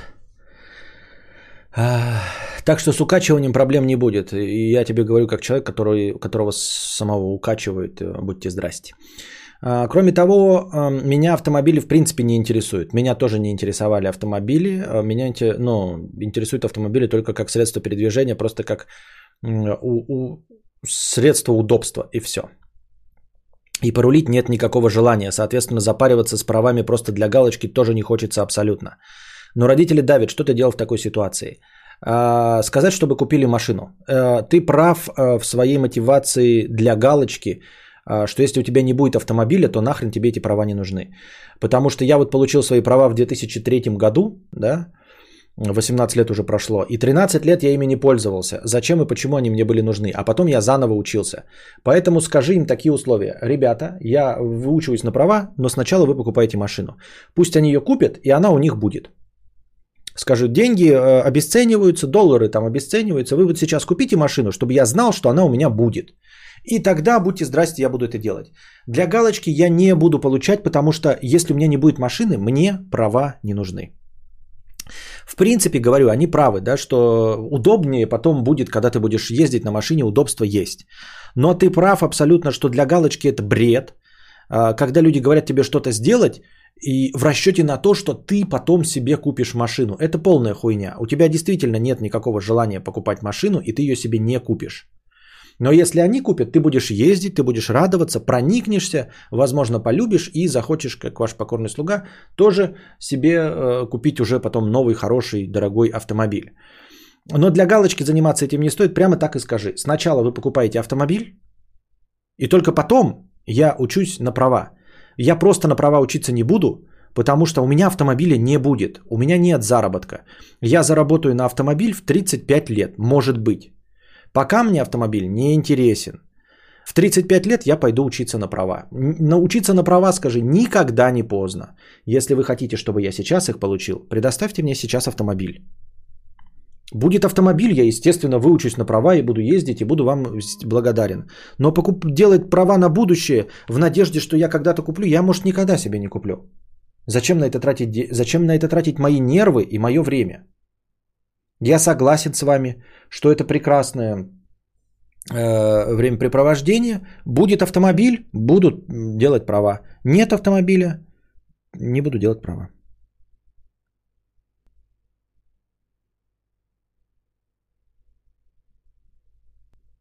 Угу. Родителям нужно возить рассаду, картошку сажать. Да, им, возможно, это и нужно. Да тогда им скажи, давайте автомобиль сначала. Сначала автомобиль, я тогда буду права. Зачем мне права без автомобиля? Ты так и скажи. Скажи, что курсы вождения никуда не денутся. Вот когда я куплю себе автомобиль, тогда и сделаю права. Куплю, если э, в 25, будут 25. Куплю в 35, буду делать себе в 35. Куплю в 62, буду делать права в 62. Они же никуда не денутся. Я вам сказал, я буду делать права, как только у меня будет автомобиль. В ваших силах прямо сейчас организовать автомобиль, и будут прямо сейчас сделаны права.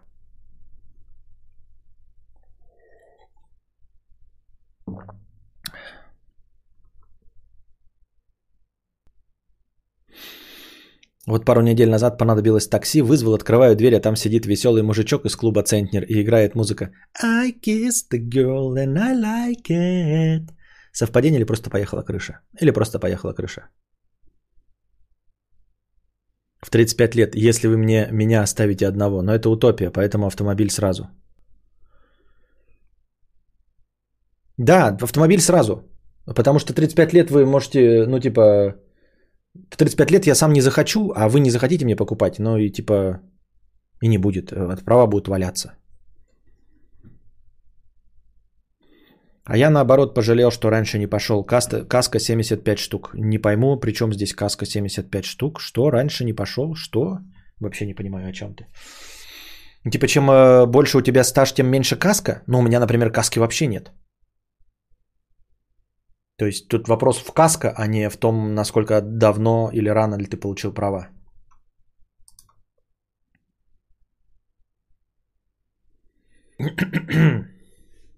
О, блядь, опять же скоро страховку делать ебучую, напомнили. Сука, падла, надо смотреть, сколько там дата когда кончится. В мае, в апреле.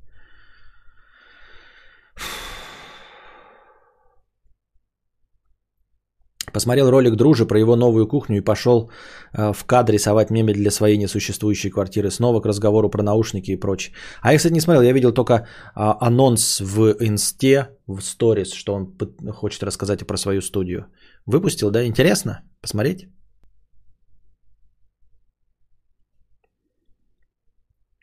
Максим 50 рублей. Слушаю в аудио, не знаю, необычная эта история или нет, но мой второй нынешний брак с моей преподавательницей с универа. А, Если что, она молоденькой работала в те года еще. Встретились в другом городе, случайно, в петушарне Старбаксе и закрутилась, завертелась. Не думаю, что это необычная история. Я думаю, что э, обычная, потому что преподаватель в универе это не разница между школьником и учителем, да. Э, Вы можете реально быть там очень близкие по возрасту.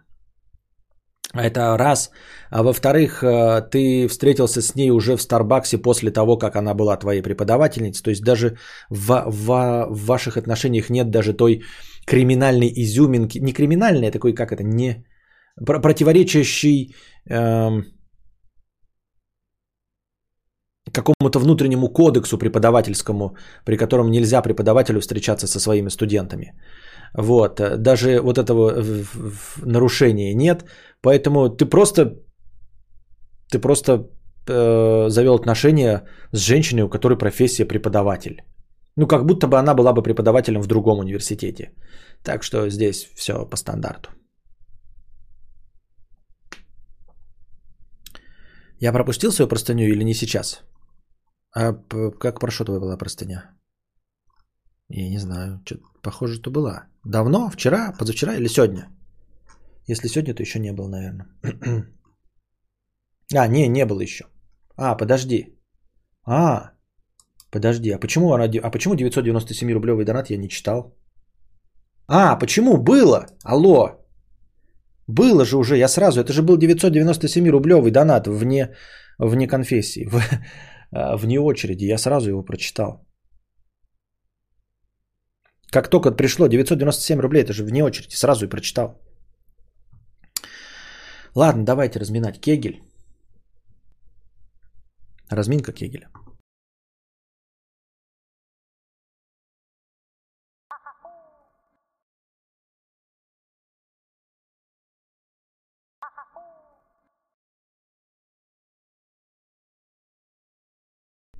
Добавил сегодняшние донаты только что. А у нас уже сумма какая получается? Что там, 43 или 45? Я сам не вижу ни шиша. 45. 45, 45. Баба, как говорится, ягодка, как говорится, опять. Вот. И это хорошо.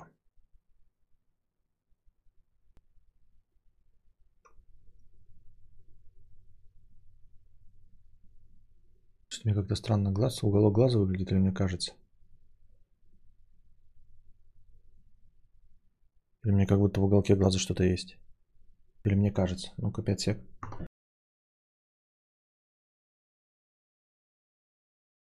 А, не, вроде все нормально. Вроде все нормально, вроде все нормально. так. Ты же монголь, монгольский пикантус. Сам ты монгольский пикантус. От пи- пикантуса слышу. Нашелся тут. Тоже. Так.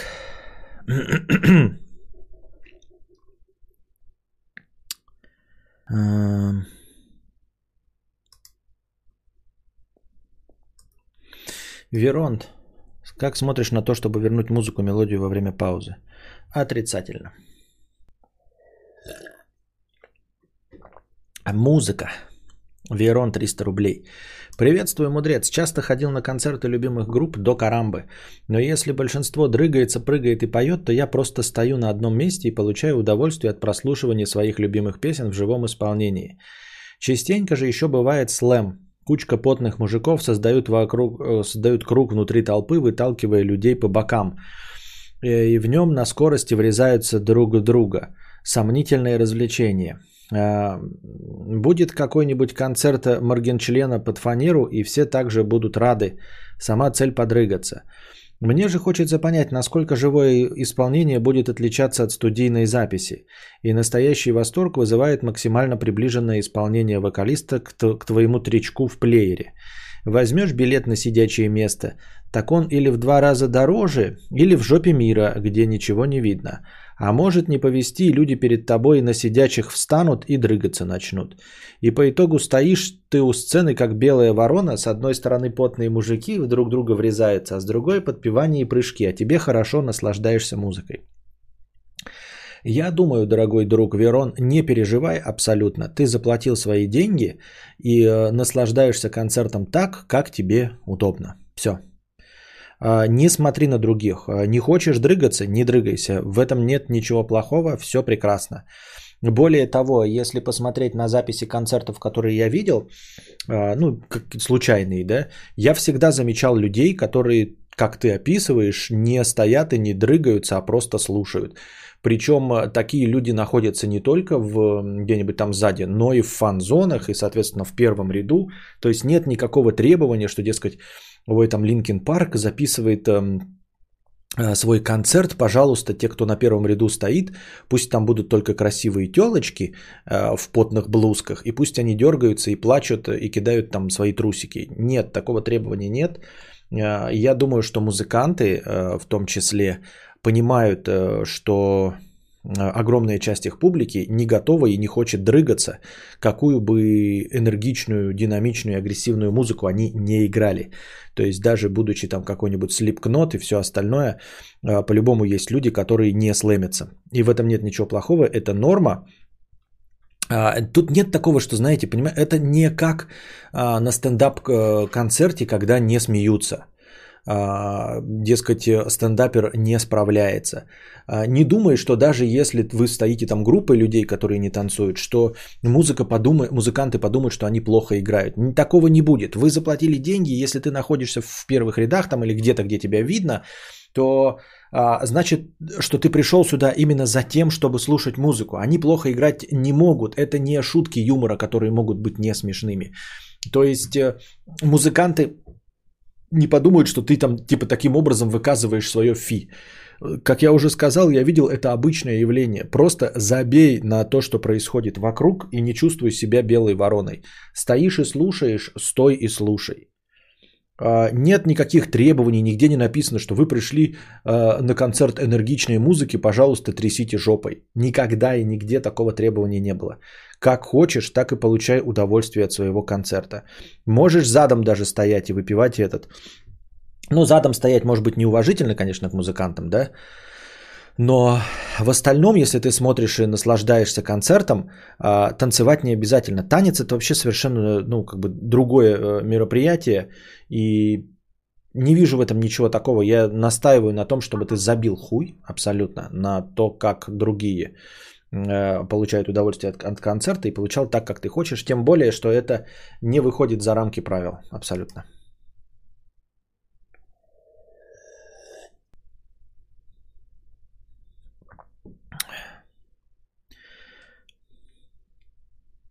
Такое живое исполнение, как правило, дерьмище, тем более у говнарских групп. Я никогда, кстати, не был ни на одном концерте в жизни своей. И что, танцуй или слушай, ты на концерте был, так много людей стоят. Вот, и Шамыра говорит, что так и есть, э, что это норма. А еще тебе бедны дадут остальные подумать, что какую-то фигню я такого в футбол не хожу. Я на концертах, на которых был, стоял прямо у стены, снимал почти весь концерт, не дрыгался. Вначале кто-то там был, кто пытался завести слэм. В итоге они просто отошли и завели слэм чуть дальше от сцены. Концерты нейромонаха Феофана были. Понятно. Слушаю кадавра, трясу жопой. Хорошие концерты. Понятно. Приду, буду лекцию читать без ритма, без ничего. Вы будете там слэм устраивать. Василиска Премудрая, 300 рублей. На кусточек стримхаты. Э, спасибо большое. Я добавил, кстати, сумму. А, я что сказал это, блин, туплю. Гетти Грин, 50 рублей. Ладно, хуёк, уговорил. Не без боли отщипну тебе на стримхату полтишок. Сегодня без пирогов. Спасибо, это по нашей лекции о самых жлобских людях. Хожу на концерты Роковага, направ рокового направления и всегда беру билеты в фанку.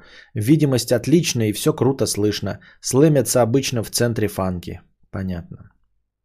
У сцены, а не у стены. А, а у, стен... у сцены. да. вот так читает Константин Кадавр. Можно устроить неплохой слэм, если кто-нибудь задонатит 5к рублей. А, Сасакура 2000 с покрытием комиссии. Ну что там с деньгами? Ну что-то есть. Баринский гузночист Юркий, 50 рублей. Навялил рыбу для закуси, храню под батареей еще с лета. Постепенно подтягиваю к пиву. Пару недель назад на рыбе начала появляться слизь, на сперму похожая, на вкус тоже сперма, но отдаленно. Рыба очень соленая, э, перебивает. Все знайки из чата, как хранить рыбу без вакууматора. Ну тут я тут действительно лучше спросить у ББ специалистов в чате, я вообще не знаю, что это такое и почему. Лешка. 50 рублей. Костя, как ты относишься к анус лизингу? Я по-серьезки, без рофлов. Я своей девушке предлагаю, она говорит ей неприятно и не хочет анальный секс. Сказала, что чувства пока не настолько крепкие, чтобы она захотела такое. Я стараюсь, не знаю, что еще сделать, чтобы желание возбудить.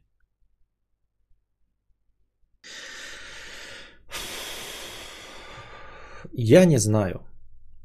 Я человек старый. Э, секс, он для продолжения рода. Э, очевидно, что все манипуляции с анусом к продолжению рода э, никакого отношения не имеют. Поэтому я бы на твоем месте отказался от этих притязаний, и твоя женщина поступает правильно. В целом, если говорить о свободе сексуальных отношений, то я понятия не имею. Это, в это молодежь, это все для вас, вот эти все Э, оральные ласки, там вот это вот анальные и все остальное. Нормально это под одеялом, э, в темноте, в миссионерской позиции для зачатия детей. Вот эти все молодежные выкрута... Ребята, мне 37 лет. Какую хуйту вы меня спрашиваете, блядь? Анус, лизинг, еще что-то, вот это пятое, десятое. Что я могу тебе сказать? Опыт своих друзей пересказать? Могу.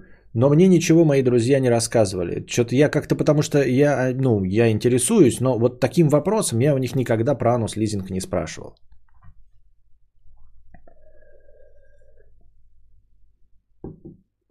Честно говорю. Добавить нечего мне. Моя, же, моя жопа продается за 50 рублей.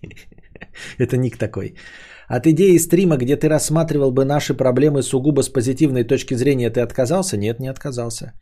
Она просто варится в голове. Сейчас, конечно, появился и формат бегового, инвестиционного, и игровые никуда не делись. Но что по стриму радости?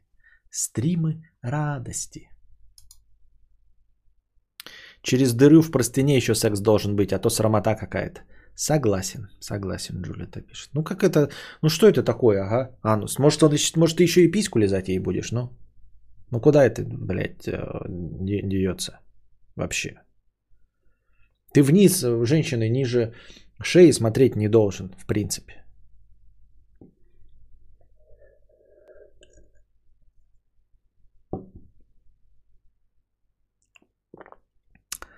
Так.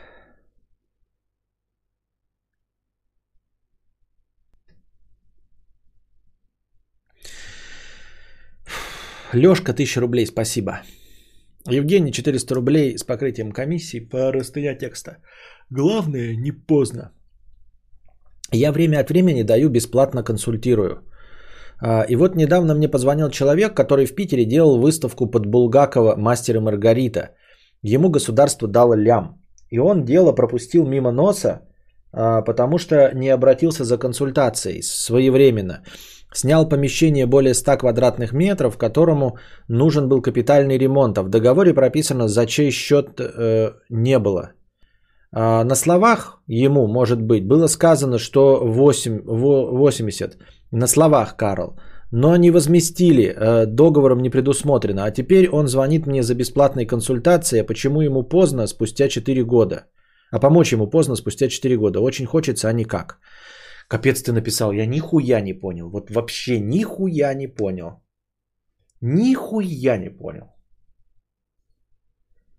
Евгений, давай, э, все зря. Ну, в смысле, можешь в э, комментариях написать, потому что я эту историю вообще не понял. делал выставку Булгакова за один лям государство дало. Он дело пропустил мимо носа, потому что не обратился за консультацией своевременно, снял помещение более 100 квадратов, которому нужен был капитальный ремонт, а в договоре прописано, за чей счет не было. На словах было сказано, что 80, на словах, но не возместили, договоров не предусмотрено, а теперь он звонит мне за бесплатной консультацией, помочь ему поздно, спустя 4 года. Ничего не понятно.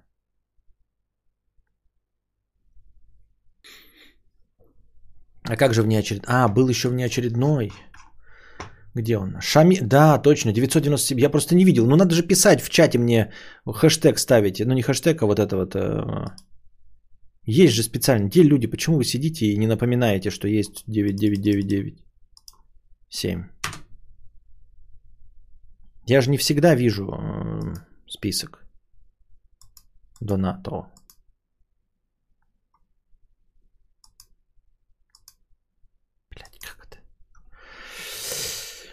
Белые кораблики, белые кораблики по небу плывут. Давайте споем. Все, теперь мы не забудем это. Белые кораблики, белые кораблики за собой несут. Шиза, 50 рублей. Мудрец, предпринятые тобой э, действия по борьбе с санитарами и псами Елькина не остались незамеченными. Ты доблестно ведешь войну за умы людей, взращивая тех, кто будет строить прекрасное шизобудущее. Высшей же похвалы добьешься, забросив инвестиционную шелуху и начав майнить биткоин 5000 шуе ППШ.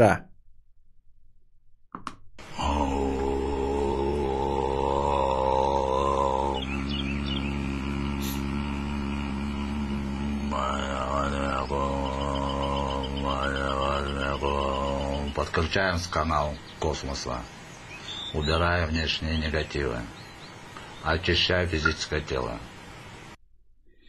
Алихан на хату 1500 рублей. Ты думал, будет лекция? Наебал. Я микрознаменитость, я кадавр, я блогерка-подкастерка. Подпишись на канал. Ну, в общем, это на стрим ларек. Спасибо. А, это был какой-то реп, видимо, да, я вот так прочитал, как не реп. Депрессивная лягушка 150 рублей. На стрим-хату копеечку от меня, хэштег донатная девственность, донатьте мудрецу, спасибо большое. А, Айонов 500 рублей. Мудрец, вот что у меня. Я программист и почти все коллеги уехали работать и жить за бугор. Но слушая их, понимаю, что я, живя в России в регионе на руках, а, получаю даже чуть больше при меньших трудозатратах – я не хочу тратить нервы и силы на эмиграцию. Я очень ленив. Вот скажи я, Валдис. Нет. Нет, прекрасно живи и все. А, делается что-то, когда ты этого хочешь. Если ты не хочешь трахаться, не трахайся. Если ты не хочешь заводить семью, не заводи семью. Если тебе не нравятся дети, не заводи детей. Если тебе не нужна машина, не покупай машину. Если ты не хочешь эмигрировать, не эмигрируй. Нет универсальных способов. Если тебе не нравится Навальный, не люби Навального. Вот, все, универсальных способов нет. Универсальных методов счастья нет. Универсального поведения нет. Универсального добра нет универсального блага нет. Поэтому то, что ты смотришь где-то э, что-то, кого-то, людей, которые хотят себе э, иммиграцию, а ты при этом не хочешь этого, это не значит, что с тобой что-то неправильно. Точности также ты можешь посмотреть на меня и, например, обнаружить, что у меня две приставки Next Gen, а тебе не нужны они. Ты пока боярин за 250 тысяч. Зачем тебе приставки? скажешь ты. И будешь прав. И это же тебя не волнует, вот что я, например, хочу себе э, линзу 70-200, э, 2.8, четвертой итерации OSM IS для канона за 169 тысяч рублей. Я себе этого хочу. Возможно, сейчас еще куча людей в чате напишут, что действительно хорошая линза, и они тоже себе этого хотят. Но тебя же никак не будет смущать, что ты себе эту линзу не хочешь. Правильно? Правильно. А это значит, что если ты не хочешь эмигрировать, как другие твои товарищи по э, профессии, то почему должно это быть проблемой? Не должно быть никакой-то проблемы. Не хочешь, не эмигрируй.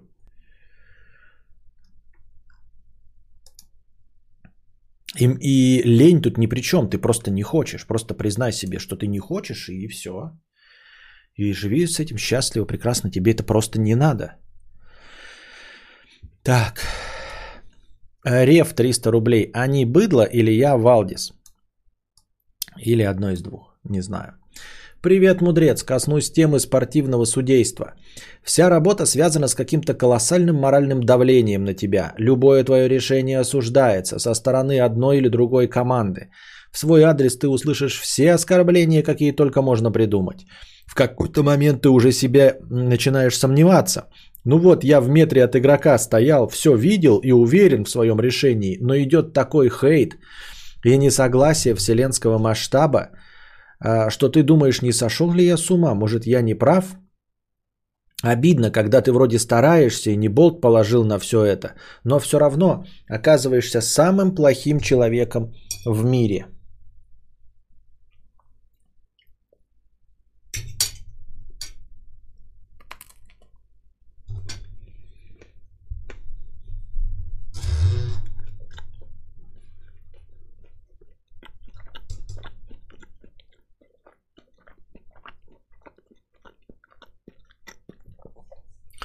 И да, ошибки случаются, и работу ты свою делаешь в одиночке, без всяких повторов, как на высшем уровне, где эту работу выполняют гораздо большее количество людей.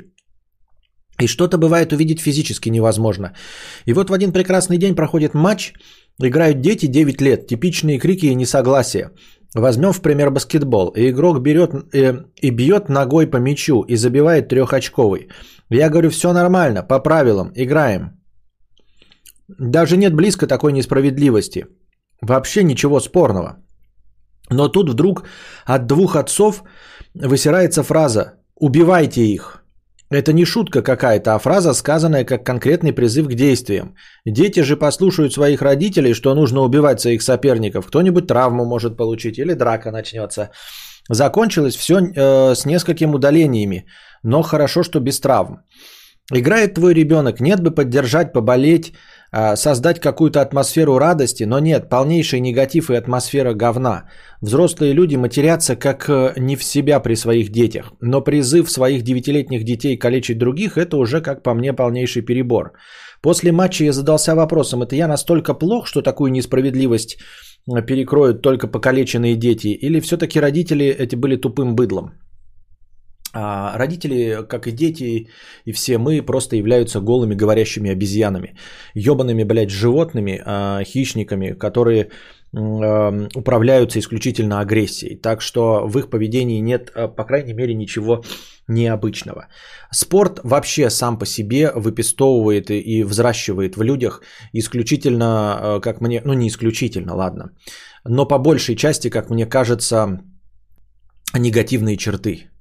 А, да, с одной стороны, вся наша цивилизация стоит на конкуренции и на э, желании выделиться, чтобы понравиться большему количеству самок. Но, тем не менее, мне кажется, в будущем, э, когда мы начнем эволюционировать, наконец, в другой вид э, живых существ, и когда мы перестанем быть ебаными голыми обезьянами, когда, наконец, мы, блядь, эволюционируем, потому что сейчас мы ебучее говно, весь как, как, как, как вид человечества – Homo sapiens, а, то тогда мы, наверное, избавим, избавимся от такого дерьма, как конкуренция. А, и не будем заниматься спортом, потому что весь спорт, как я уже сказал, взращивает в нас только низменные животные инстинкты соревновательные. А, борьба за первое место, борьба за то, чтобы быть лучше, чтобы выглядеть в чьих-то глазах лучше. И поэтому люди превращаются в животных. Когда ты пытаешься из них клещами вытащить из них животное, они превращаются в животных. Ну, это же легко и просто. То есть, если ты даешь человеку оружие, да, и говоришь, э, давай э, убьем его и захватим его территорию, то ты не обращаешься к его каким-то гуманистическим побуждением, ты обращаешься к его животному. И неудивительно, что он бежит с автоматом и кричит «подохните, мрази, я вас всех убью», а когда убивает, начинает насиловать э, женщин, которые находились на этой территории, и убивать маленьких детей, э, потому что они не его потомство. Ну, то есть он начинает вести себя как э, новый лев в прайде. Не как человек, потому что ну, мы людьми-то не стали, мы голые обезьяны. Я не, почему, не, не, не знаю, почему вид называется Homo sapiens, а не как-нибудь там Naked Monkey. Потому что мы же просто тупо голые обезьяны. Вот, и когда ты даешь человеку оружие и говоришь «убивай другого», то есть э, ты такой ему говоришь, все, закона не существует. Вот закон есть не убий в каждом государстве абсолютно, да? Но ты ему даешь оружие и говоришь, вот, все, закон перестал действовать. Ты такой, ну как же так можно? Ведь мой закон говорит мне, что это, ну, конституция моя говорит, закон мой говорит, что ни в коем случае не убей, не воруй, не изнасилуй. Да, но ты понимаешь, вот в другой стране ты можешь убивать, насиловать и все остальное. То есть все, правила перестали действовать, социум перестал действовать. Правильно же он приходит к выводу. Ну, закон перестал действовать, значит перестал действовать социум, значит перестало действовать общество, и мы превратились обратно в зверей. И потом удивляться, что человек, бегущий с автоматом, э, там саперной лопаткой рубит кого-то, да, разрывает на кишки, насилует женщин и убивает детей, это прям глупо и странно. Ты ему дал в руки автомат, ты ему сказал, забудь о законе, забудь о человеческих принципах, забудь о всем гуманном, что у тебя есть, превратись в животное. И когда человек превращается в животное, ты такой, как же так? Военные преступления. Как вообще в голове укладывается у людей формулировка военные преступления? Военный – это само по себе преступление. Войны без убийства не бывает. В любом законодательстве абсолютно любой страны убийство запрещено. Война – это убийство. Все. То есть само по себе понятие дать человеку огнестрельное оружие, оно противоречит законодательству всех стран. Оно противоречит правилам общества, правилам э, совместного э, жития на какой-то территории, на планете Земля. Все, ну и о чем мы говорим? И потом ты начинаешь спорт, в котором ты ставишь людей, да говоришь, мы должны относиться к чему-то плохому, ну, ко всем хорошо. Все равны, все нормальные, давайте во благо общества вместе делать лекарства от ковида. Давайте? Давайте. Вот это э, э, положительная тенденция. А потом мы приходим на футбольное поле, и ты говоришь, это враг. В смысле враг? Ну, в смысле, вот это враг. Ты должен, несмотря ни на что, его победить. И есть болельщики, и мы говорим, это враг. Мы должны его победить. И болельщики э, кричат, пидорасы, хуесосы, сдохните. Э, что они должны кричать? Что они должны кричать? Вы пришли, специально создали сооружение и сказали, в этом сооружении одна часть людей объявляется вашими врагами, а другая часть людей вашими союзниками. И вы поддерживаете ваших союзников и ненавидите ваших врагов. Э, какое ожидается поведение от этих людей? То есть смотри, победить в этом, как это, в этой системе, как ты говоришь, судейской, это просто уйти из нее. Так будет всегда, ты ничего не исправишь. Вне зависимости, даже если у тебя будут э, спорт, э, маленькие девочки соревноваться в керлинге, будет то же самое. Абсолютно. А чем старше твои спортсмены, тем э, еще бешеней будет реакция и публики, и всех остальных игроков. Потому что соревновательный спорт э, а, а, обращается только к низменным животным инстинктам, ни к чему человеческому, и все. И спорт это не физическая культура. Физическая культура это развитие вот, тела, а спорт это не про физическую культуру, это только про соревнования. Спорт это вот шахматы, к физической культуре не имеет никакого отношения. Киберспорт к физической культуре не имеет никакого отношения. Так что когда вы пришли на спорт, вы должны понять, что вы пришли на игровой вид войны. Это упрощенный вид войны. Есть две силы противоборствующие, которые хотят друг друга э, победить. Но это игра в войну. Любой спорт это игра в войну. Поэтому, когда какой-то человек вдруг кричит не победи их, а убей их, это логичное продолжение мысли. Потому что две команды – это иллюстрация, это и графикация, да, геймификация войны в чистом виде. Геймификация войны. Две стороны, все. Я не понимаю, как можно поражаться, что в какой-то момент болельщик вместо э, надерем им задницы и победим их, кричит «убей их». Ну это логично. Вы же войну показываете. Вы заставляете играть в войну и вытаскиваете из спортсменов все самое низменное животное, что в них есть. И, и из болельщиков тоже. А потом что, как это, о, о, на стадионе рушат стулья. А что, они пришли смотреть, как делают лекарства от ковида? Где люди объединяются, такие, знаете, а, им показывают на стадионе. А вот теперь смотрите, мы смотрим на объединение. Приходят, значит, мы, а, вот наши политики там спорят, Берлин, Франция, Китай, Россия, Америка. А мы, ученые, пришли и объединились, пожали друг другу руки, вместе встали, блядь, за стол лабораторный и давай в мензурках переливать микробы. Вот мы делаем лекарство от ковида на время. Все хлопают такие, давай, давайте, объединяемся вместе. И вот у них что-то получилось, они там изобрели, и ты ближайшего своего обнимаешь. Вот как у нас получилось, хорошо. Все на позитиве. Но нам же показывают иллюстрацию войны. Так что я не знаю. Ну, типа, если ты не хочешь с этим сталкиваться, Рев, то это нужно уходить из профессии. Либо просто принять правила игры, потому что правила игры по доктрине Моргана, это ты смотришь на войну и участвуешь в качестве судьи войны. Ну, дюзекс машина. Никто не доволен Богом э, в, во время войны, а ты десница Божья. Решаешь, кто победил. Поэтому, как бы, проигравшая сторона никогда не будет довольна твоим судейством. Никогда.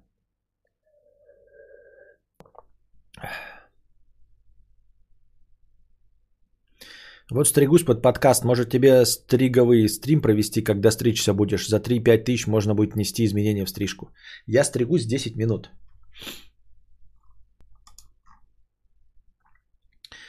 If I could save time in a battle.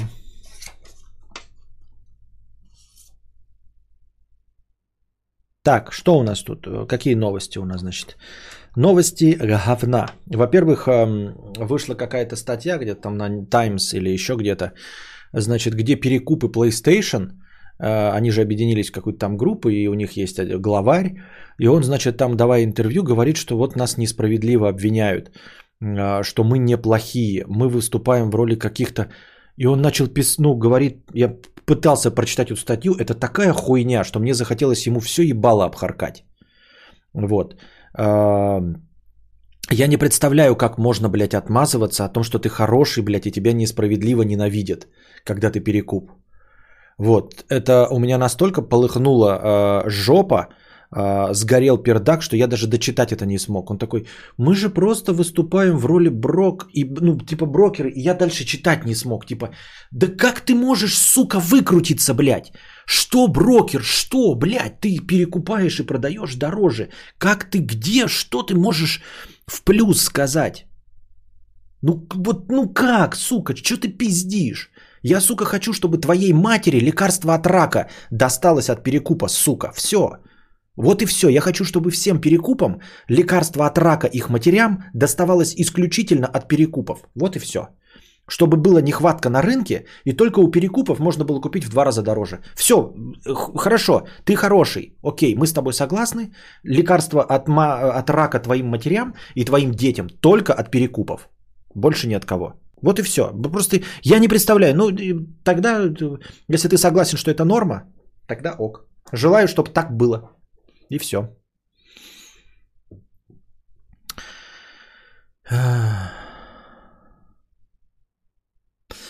А, и в Happy Meal появились, ой, в Макдональдсе появились Happy Meal, значит, с карточками какие-то покемонов, там, в общем, а, юбилейная серия, вышла там 25 карточек, и начали скупать эти Happy Meal с покемонами, и детям они просто не достаются, вот, в западных странах. У нас это, видимо, не так популярно, а у них просто детям не достаются эти карточки Э, потому что там даже есть такая лазейка, что не обязательно покупать весь Happy Meal, можно купить только набор. Ну и приходят э, взрослые мужики 40-летние для того, чтобы перепродать потом эти. Это не, не коллекционеры, которые все скупили, а именно переторгаши.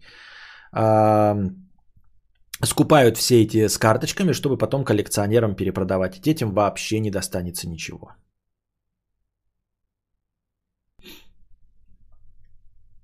Это только про плойку работает или вообще все э, хозяева магазинов мрази? А, ты второй раз пишешь хуйню уже, Борис Ги, как будто бы ждешь на бан нарваться. Один раз я про а, попустил мимо ушей твой комментарий. Если ты хочешь поймать меня на словах, то ты можешь просто уйти, поставить э, дизлайк и не смотреть стрим. Вот и все. Так легко и просто.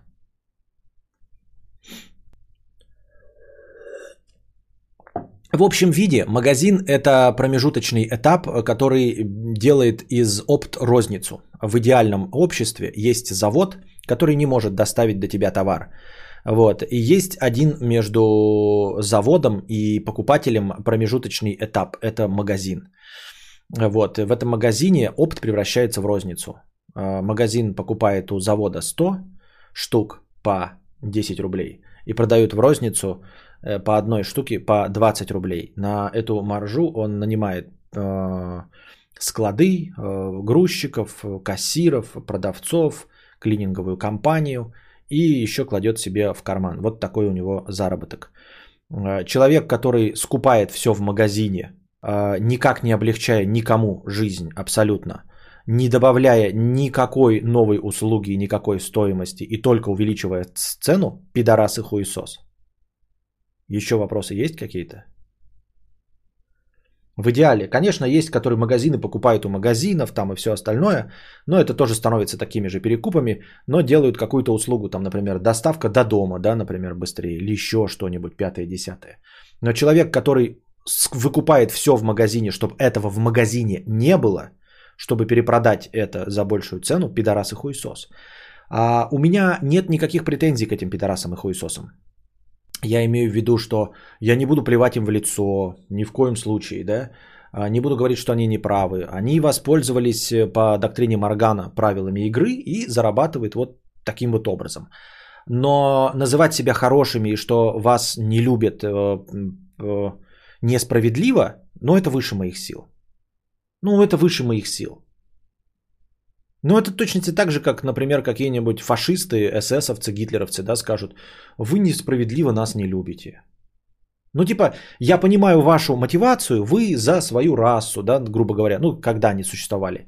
Вы там за Германию хотели сделать себе лучше.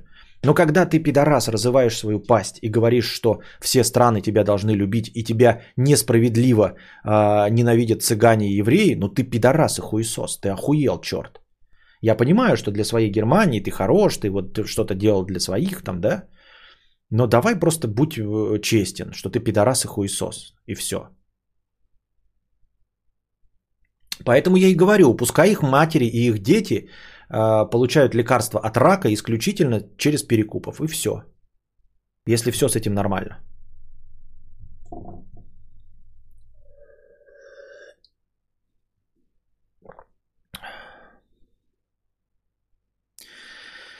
В частности, присматриваю себе дополнительную оперативку определенной модели в магазине стоит 9к новая, на барахолке двухлетняя за 12-13 сумме. Нафига? А, ну это ты спрашиваешь, э, на что рассчитано, но это как?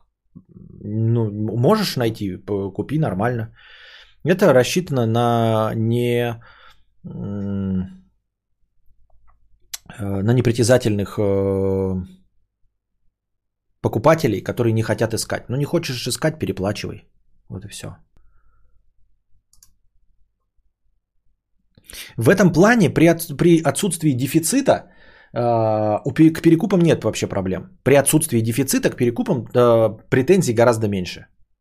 Потому что дефицит создан исключительно перекупами, понимаете? Вот в чем мякотка. Если нет дефицита, то к перекупам никаких проблем нет. Это значит, что ты пользуешься перекупом только э, из-за своей лени. Ты можешь купить в другом месте, а перекуп вот только, ну или там, например, он предоставляет тебе, например, видеокарта продается в Москве, за 100 тысяч, а перекуп у тебя продает ее за 105, за 150, но прямо здесь и сейчас он тебе принесет ее домой. То есть, по сути дела, он выступает в роли магазина, который добавляет услугу, донести до тебя быстрее, чем видеокарта придет э, к тебе из Москвы. Вот. Э, хочешь ждать, пожалуйста, выбирай и все остальное. Э, если на рынке присутствует, ну, по-честному, э, товар, то перекупы, ну, не пользуйся ими, и все, они могут что-то добавлять, потому что они обязаны что-то добавлять. Если либо рассчитывать на дурачков, но дурачков на самом деле на рынке не наток много, чтобы на это жить, поэтому нужно что-то добавлять, будучи перекупом. Там машину помыть хотя бы ее, да, там что-то подрихтовать, подремонтировать. И, э, если нет на рынке дефицита. А если перекупы создают дефицит на рынке, а потом говорят, ну не вините нас, мы же просто, мы же просто создаем дефицит на рынке.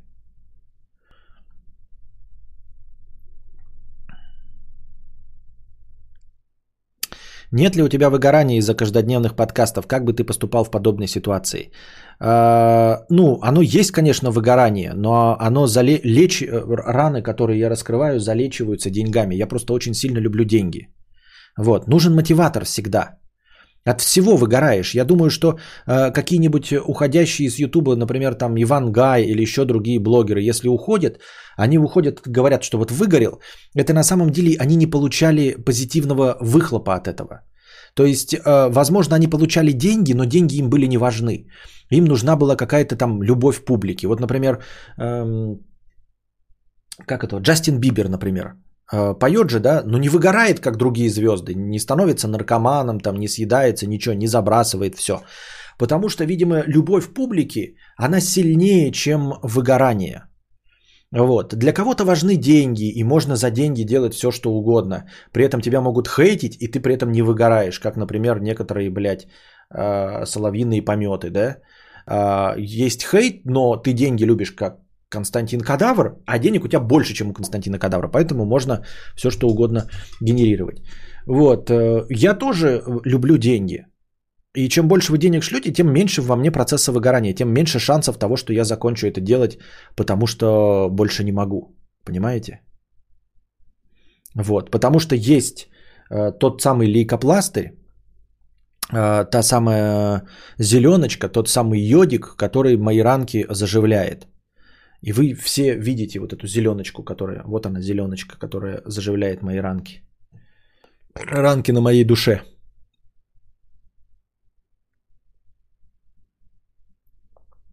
У него есть выгорание, но сверху экрана зелеными цифрами. Да, да, да, да, да. Вот оно. Выгорает сейчас мое настроение.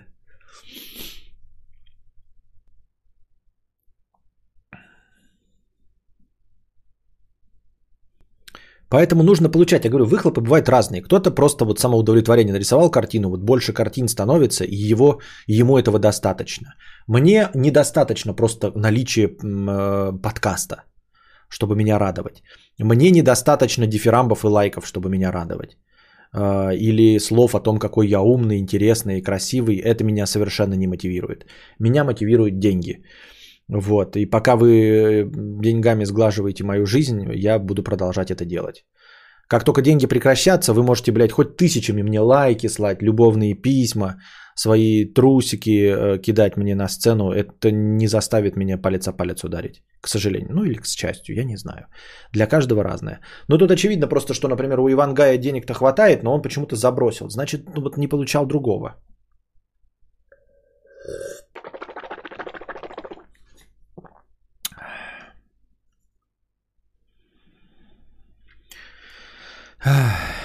Так, новость номер два.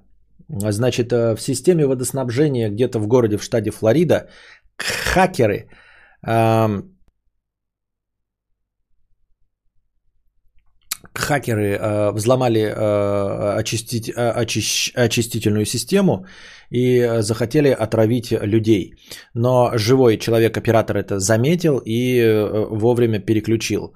Мякотка в чем? Э, население этого небольшого города 15 тысяч жителей, вот, вот эта водочистная система, а в ней, значит, какое-то содержание щелочи в воде добавляется химикатами, чтобы нейтрализовать там тяжелые металлы или еще что-то. Хакеры, хакеры, хакеры э, взломали эту систему и увеличили в 100 раз э, подачу щелочи в воду. В принципе, в принципе, для, для того, чтобы эта вода дошла до пользователей, должно было бы пройти какое-то время, можно было бы еще успеть несколько раз это все предотвратить. И это, конечно, не привело бы к летальным результатам, просто к каким-то химическим ожогам и всему остальному. Но а, самая мякотка в этой а, истории, как обычно, да, все истории взлома, слива, это всегда какие-то человеческие ошибки. Вот когда говорят там, знаете, там 256-битная криптография, невозможно взломать ни один пароль, а, э, зашифрованный там в 256 бит, нужно понадобиться самому мощному компьютеру 250 тысяч лет, чтобы перебрать пароли. Всегда все взломы это социальная инженерия, то есть взаимодействие с людьми. Всегда исключительно человеческий фактор.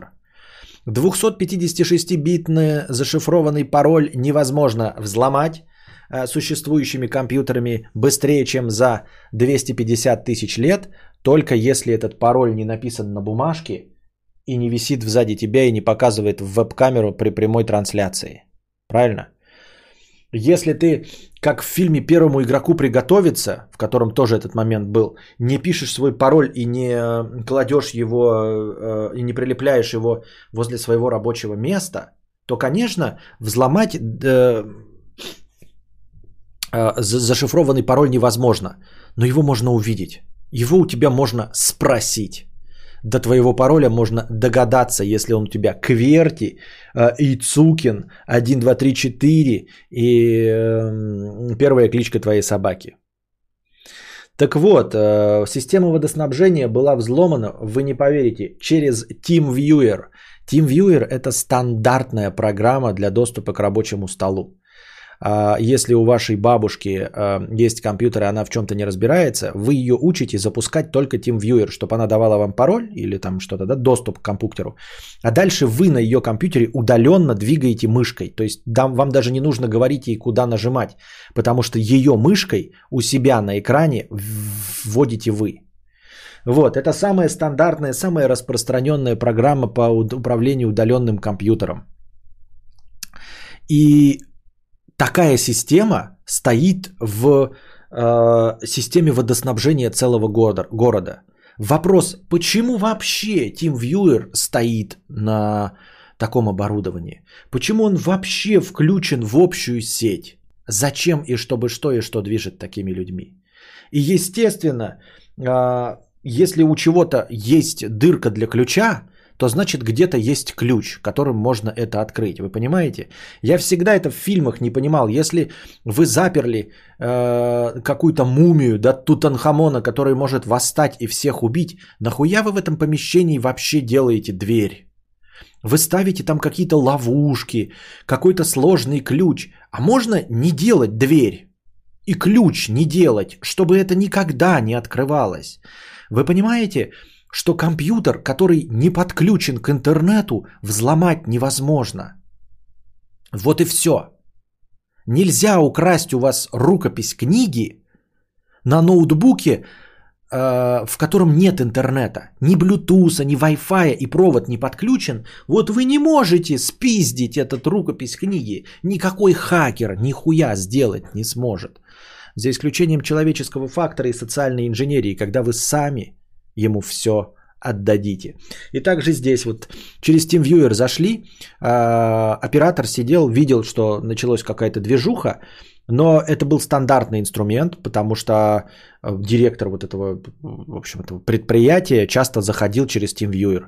Э, поэтому он не придал этому значения, но потом, когда увидел, что поменялись э, значения в 100 раз э, по добавлению щелочи, щелочи в воду, он это поменял, и, видимо, таким образом победил хакерскую атаку.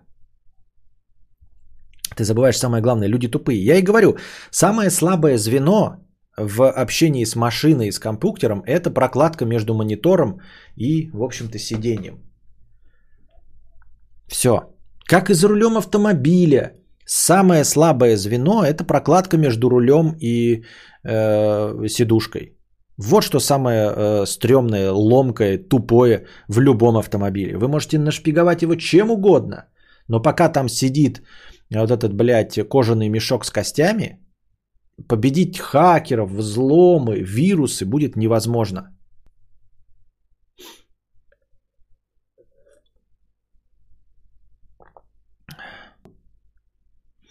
Как вы подобрали пароль? Ведь это девичья кличка моей бабушки Кверти 1987.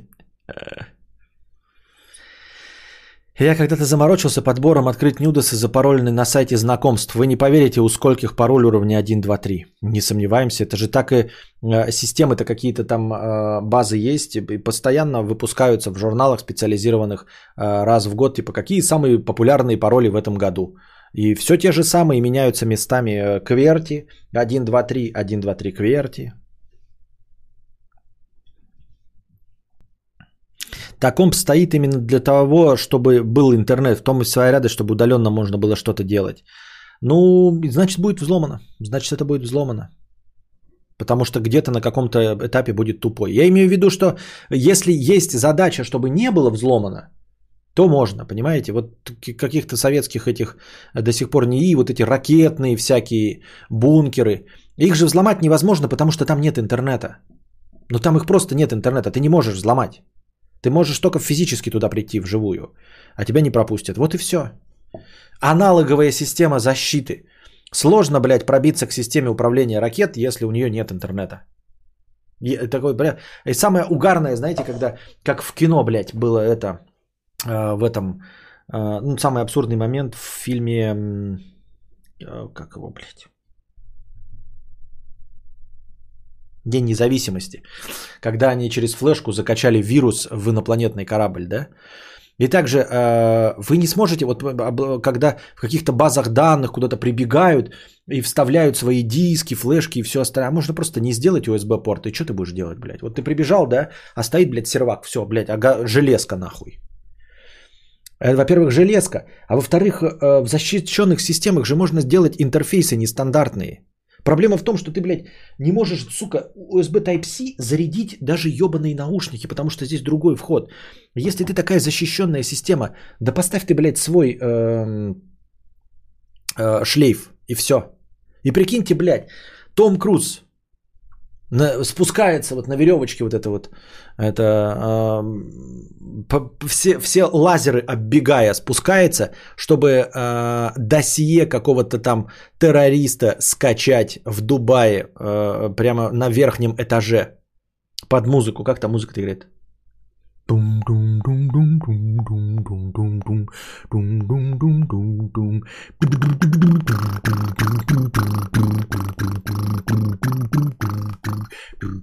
И значит, у него капелька пота вот это капает, да, и он ее прямо, потому что на полу всякие эм, системы э, слежения за давлением, и он ловит эту капельку пота своей рукой, достает флешку, а ее вставить нахуй некуда. И там какие-то ебучие шлейфы по 40 проводов, 2 провода, 3, а флешку вставить некуда. Такие там, блядь, тут э, свои интерфейсы, тут, тут только другие интерфейсы. Какие интерфейсы тут? А, Type-C? Я не знаю, какие, блядь. Тут не написано, я просто не знаю, какие это интерфейсы. Ну, то есть я вижу дырочки, ну назови мне. Вы знаете, это слишком секретная лаборатория, они тупо не, не написали, как называется этот интерфейс. Я даже не в курсе, как он называется.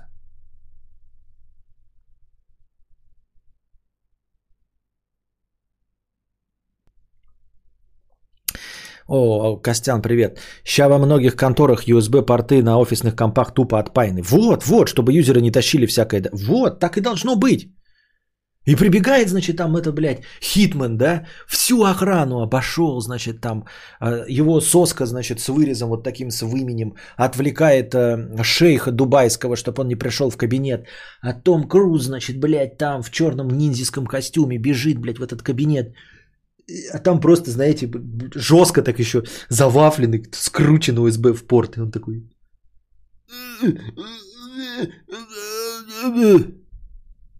И все.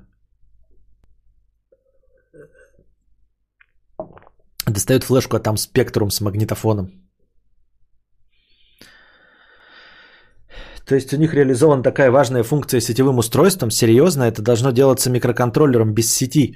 А сеть просто включает, отключает подачу воды. А у них там, видимо, вообще, знаешь, это а, еще как этот дизайн-то ну, от Гугла панельные-то, вот эти панельки, знаешь, там типа галочки. Хотите ли вы отравить всю воду в городе во Флориде? Поставьте галочку, если хотите. Поставил галочку, потом тебе даже это... Даже сохранять не надо, она просто такая... А страница автоматически сохранилась. Эм, все действия были применены.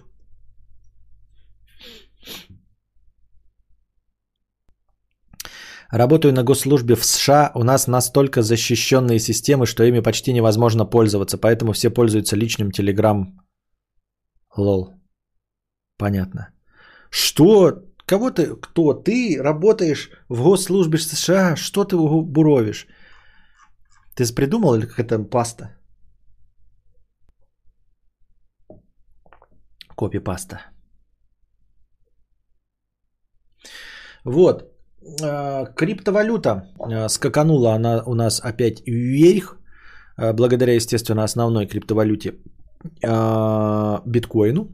Из-за того, что Илон, сука, Маск накупил на полтора миллиарда да, долларов биткоинов и объявил, что Тесла начнет принимать биткоины. Не сразу и не в полном объеме, но какую-то часть можно будет заплатить э, биткоином в будущем за Тесла, а может быть и иногда и всю сумму. Вот, это, естественно, подняло курс биткоина, а потом еще и промелькнула новость, я что-то только нашел ее в одном месте, не уверен, что это правда. MasterCard объявила о том, что тоже будет работать с криптовалютой, что тоже добавило уверенности э, в, битко... в криптовалютах и, в общем, э, намекнула людям, что можно будет попытаться начать им доверять. Ну и к чему я это все? Да хуй его знает. Буквально два дня назад я говорил, что криптовалюты нахуй не нужны, потому что ими никто не пользуется. И вот, как я сказал, чтобы в противовес мне, Илон, сука, Маск сразу объявил, что будет за Теслы принимать биткоины. И MasterCard объявил, что начинает работать с криптовалютами. Но это еще не факт, что он начнет работать с биткоинами. Правильно? Криптовалюты не есть равно биткоины. Или прочие эфиры. Может вообще свои придумает какие-то э, а, систему. У нас тут агент Госдепа, да я тоже, да, смотрю, что, блядь, агент Госдепа.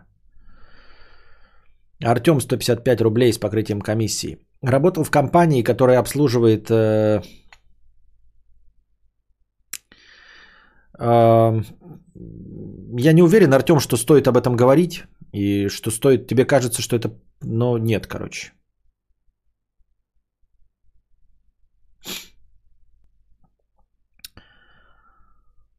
Маск еще в январе закупился по 30-35 тысяч бачей, а слили вон недавно. Совпадение? Раз, три, пять. Слили инфу о закупке Маском. Илон Маск смотрит стримы и троллит Константина. Угу. Так и получается, так и получается. Вот, прочитал еще одну статью, но не знаю, как вам ее пересказать, пока у нас время есть. В общем, как э, PepsiCo э, обосралась э, со своей акцией лотереи на территории Филиппин. В общем, в начале 90-х, как обычно, PepsiCo вместе, супротив Coca-Cola всегда конкурировали. И в один прекрасный момент э, кто-то из глав Pepsi поехал по странам Южной Америки и обнаружил, что 70% прилавков э, с газированными напитками красного цвета, то есть Coca-Cola. Нужно было как-то продвигать эту схему. Придумали, значит, э, схему с лотерейкой, с номерами на крышках. Вот. И заложили бюджет в 2 миллиона долларов – в это мероприятие и проводили буквально каждый день лотерейку, а, чтобы выдавать э, денежки небольшие, там от нескольких долларов до э, максимального приза миллион песо, это 40 тысяч долларов Асашай. Вот. Значит, Система была не сильно сложная. Сейчас, эм, естественно, во всех этих э, лотереях, которые проводятся не только компанией Pepsi, Coca-Cola и всеми остальными, естественно, есть какие-то подтверждающие коды, которые мы обычно не видим. То есть, если ты на пачке там вводишь в смс э, э, циферки, то для того, чтобы это не была подделка, вдруг ты сам сможешь это напечатать, где-то в незаметном месте, скорее всего, есть еще одни какие-то коды, подтверждающие то, что это оригинальная упаковка. В общем, происходили, происходили, все нормально, люди получали свои призы, даже 18 человек получили по миллиону песо. А, акция продолжалась, продажи повышались. И вот в один прекрасный момент было объявлено, а там, оказывается, на, бан, на крышках э, всего были трехзначные цифры. Просто трехзначные. То есть это не были какие-то там 18 цифр. А, победил номер 349. Вот, миллион песо. И э, когда объявили, что победил вот э, крышечки с номером 30, 349, э, глава э, PepsiCo Филиппины обнаружил, что несколько победителей есть прямо, ну, прямо в его офисе. Вот. И в этот же самый момент они сообразили, что это не то, чтобы кто-то там специально что-то напечатал, а просто какая-то фатальная ошибка. Оказалось, что крышечек с номером 349 а, победителями 1 миллион песо. 800 тысяч было напечатано. 800 тысяч крышечек с номером 349.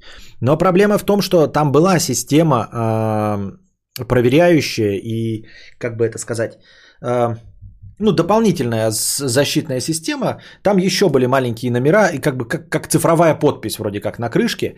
И на, на самом деле выигрышных таких крышек 349, их было две штуки. Вот. Не знаю, в чем проблема была. Возможно, это ж проблема уровня миллениума. Помните, когда 99-й год переходил на 2000-й? Вполне возможно, что где-то в цифровой печатной машине 349 это были начальные цифры, а там дальше были какие-то еще другие цифры, которых не было просто видно. И как бы 349 тысяч, там 687, 349 тысяч 688. Но последние три цифры не видно, и поэтому 349 победила. Хотя должны было победить 349 какое-то еще число, и таких крышечек всего было две. Но условиями не было обозначено, что крышка должна быть э, э, с вот этой подтверждающей, грубо говоря, цифровой подписью. Я забыл, как называется. Но это не важно, не суть, ребят.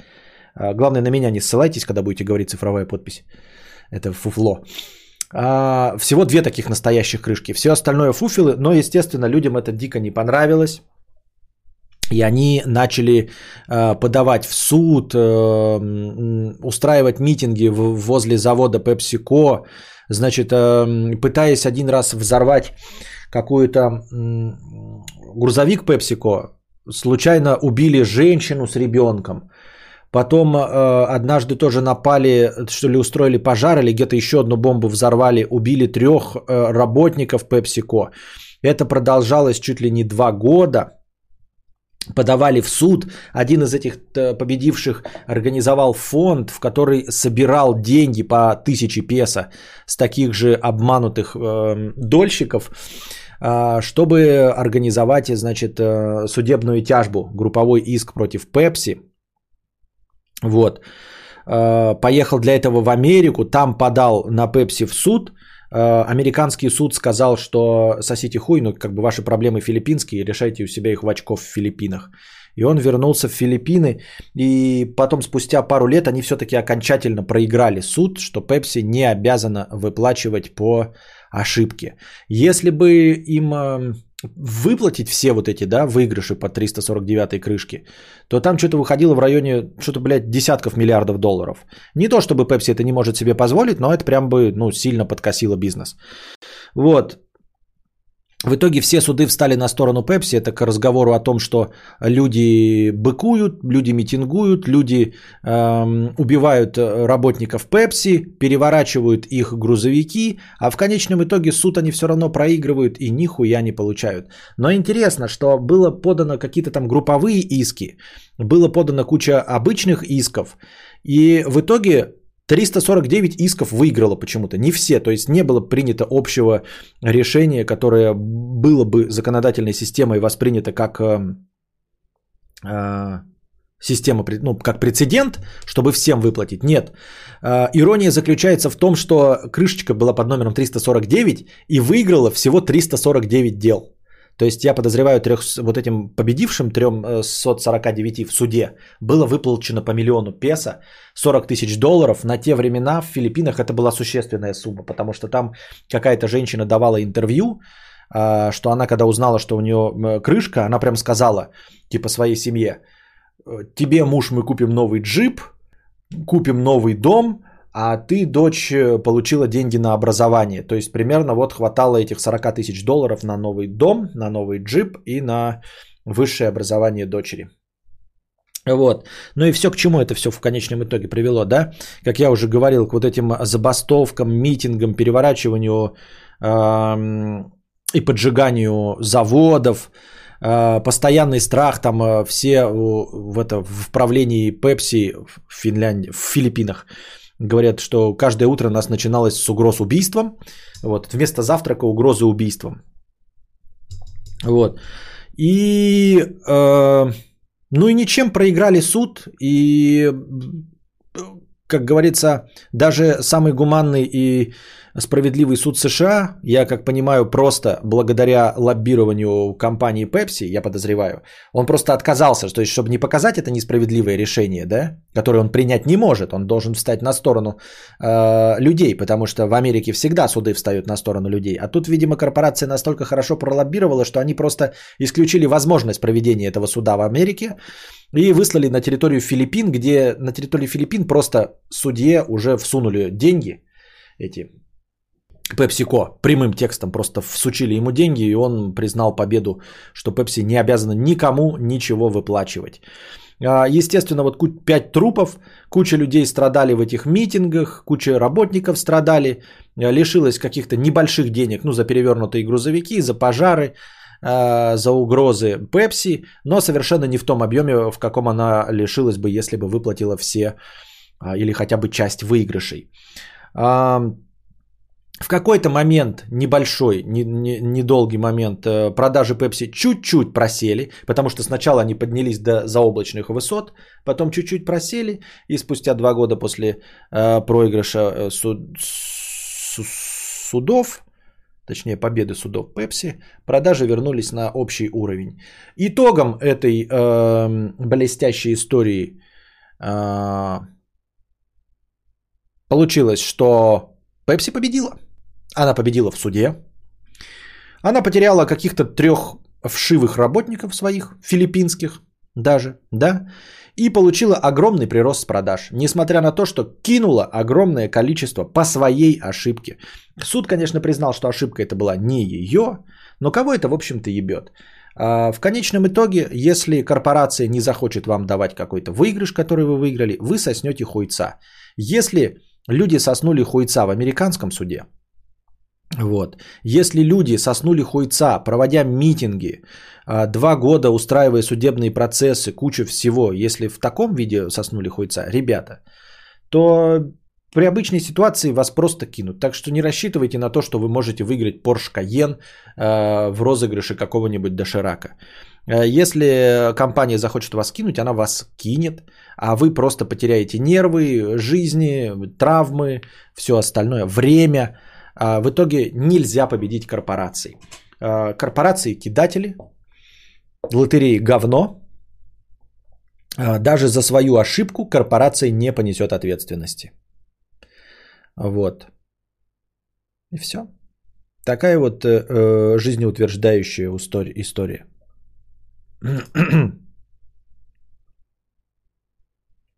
Ролик был юморной про то, как все по очереди приходят утром на работу с криком «Пошли вы хуесосы! Я выиграл джекпот и увольняюсь! Я вас всех ненавижу! Сдохните, нищие твари!» Это было из какого-то сериала, по-моему, парты, по, парки и зоны отдыха или что-то в этом роде. И там что-то тоже была какая-то по телевизору ошибка, что у всех лотерейный билет по, по один и тот же оказался по, победный, если мне память не изменяет. Не, ну тут наваривание на ошибки, они в любом случае выплатили больше, чем планировали, а кидок это когда меньше – не, ну тут наваривание на ошибки, они в любом случае выплатили больше, чем планировали. А, нет, они не расплатились за ошибку, я считаю. 349 против двух, да, они выплатили в итоге. Там еще какие-то они выплачивали, э, типа компенсации, пытались. Что-то там по 50 долларов, не помню. Но суть в том, что продажи все равно возросли. Понимаете, за такую ошибку они должны были поплатиться вообще, в принципе, перестать существовать. За такую ошибку, по идее, они как компания должны перестать существовать. Если бы это было на территории США, Если бы 800 тысяч жирных, уверенных в своей правоте американцев купили бы себе эти пробочки, э, эти бутылки с пробочками, я думаю, что компания Pepsi бы перестала существовать. Я более чем уверен, что в Америке, если бы это произошло, эти 800 тысяч э, пробочек были там куплены, выплатили бы они или нет, но они бы перестали существовать. Либо они бы выплатили и перестали существовать, потому что у них кончились деньги. Э, ну нет, там 40 миллиардов можно было выплатить. Я думаю, что 40 миллиардов у Pepsi есть. Даже на момент 96 -го года. Если считать, что выигрыш был бы в том же денежном эквиваленте 40 тысяч долларов, то я думаю, они бы просто всем выплатили. Так понятно, да? 800 тысяч пробочек. Во-первых, это не факт, что правда. Может, я такую статью прочитал. Может, там 80 тысяч. А, во-вторых, не все же обратятся. Далеко не все обратятся. А, потому что кто-то теряет. То есть, это они потом посчитали статистически, что у них было столько пробок. Обратятся далеко не все. Вот, я думаю, что они в Америке либо выплатили бы, либо перестали существовать. Но поскольку это не Америка, а наш братский народ Филиппин, то, видите, перевели все в суд Филиппин и все и порешали. На этой позитивной новости мы заканчиваем сегодняшний наш подкаст. Надеюсь, ваш мам Надеюсь, вам, вам, наш, мой, ваш, вам понравился сегодняшний подкаст. 6 утра. А чё? А во сколько мы начали? А почему? А что 6 утра? Я что, в 3 часа ночи начал, что ли? А как 6 утра-то, блядь? Я же не в 3 часа ночи начал. Как? Держитесь там. Вам всего доброго, хорошего настроения и здоровья. Приносите э, межподкастовые донаты. Не забывайте становиться спонсорами моего канала. И стримхата, стримхата.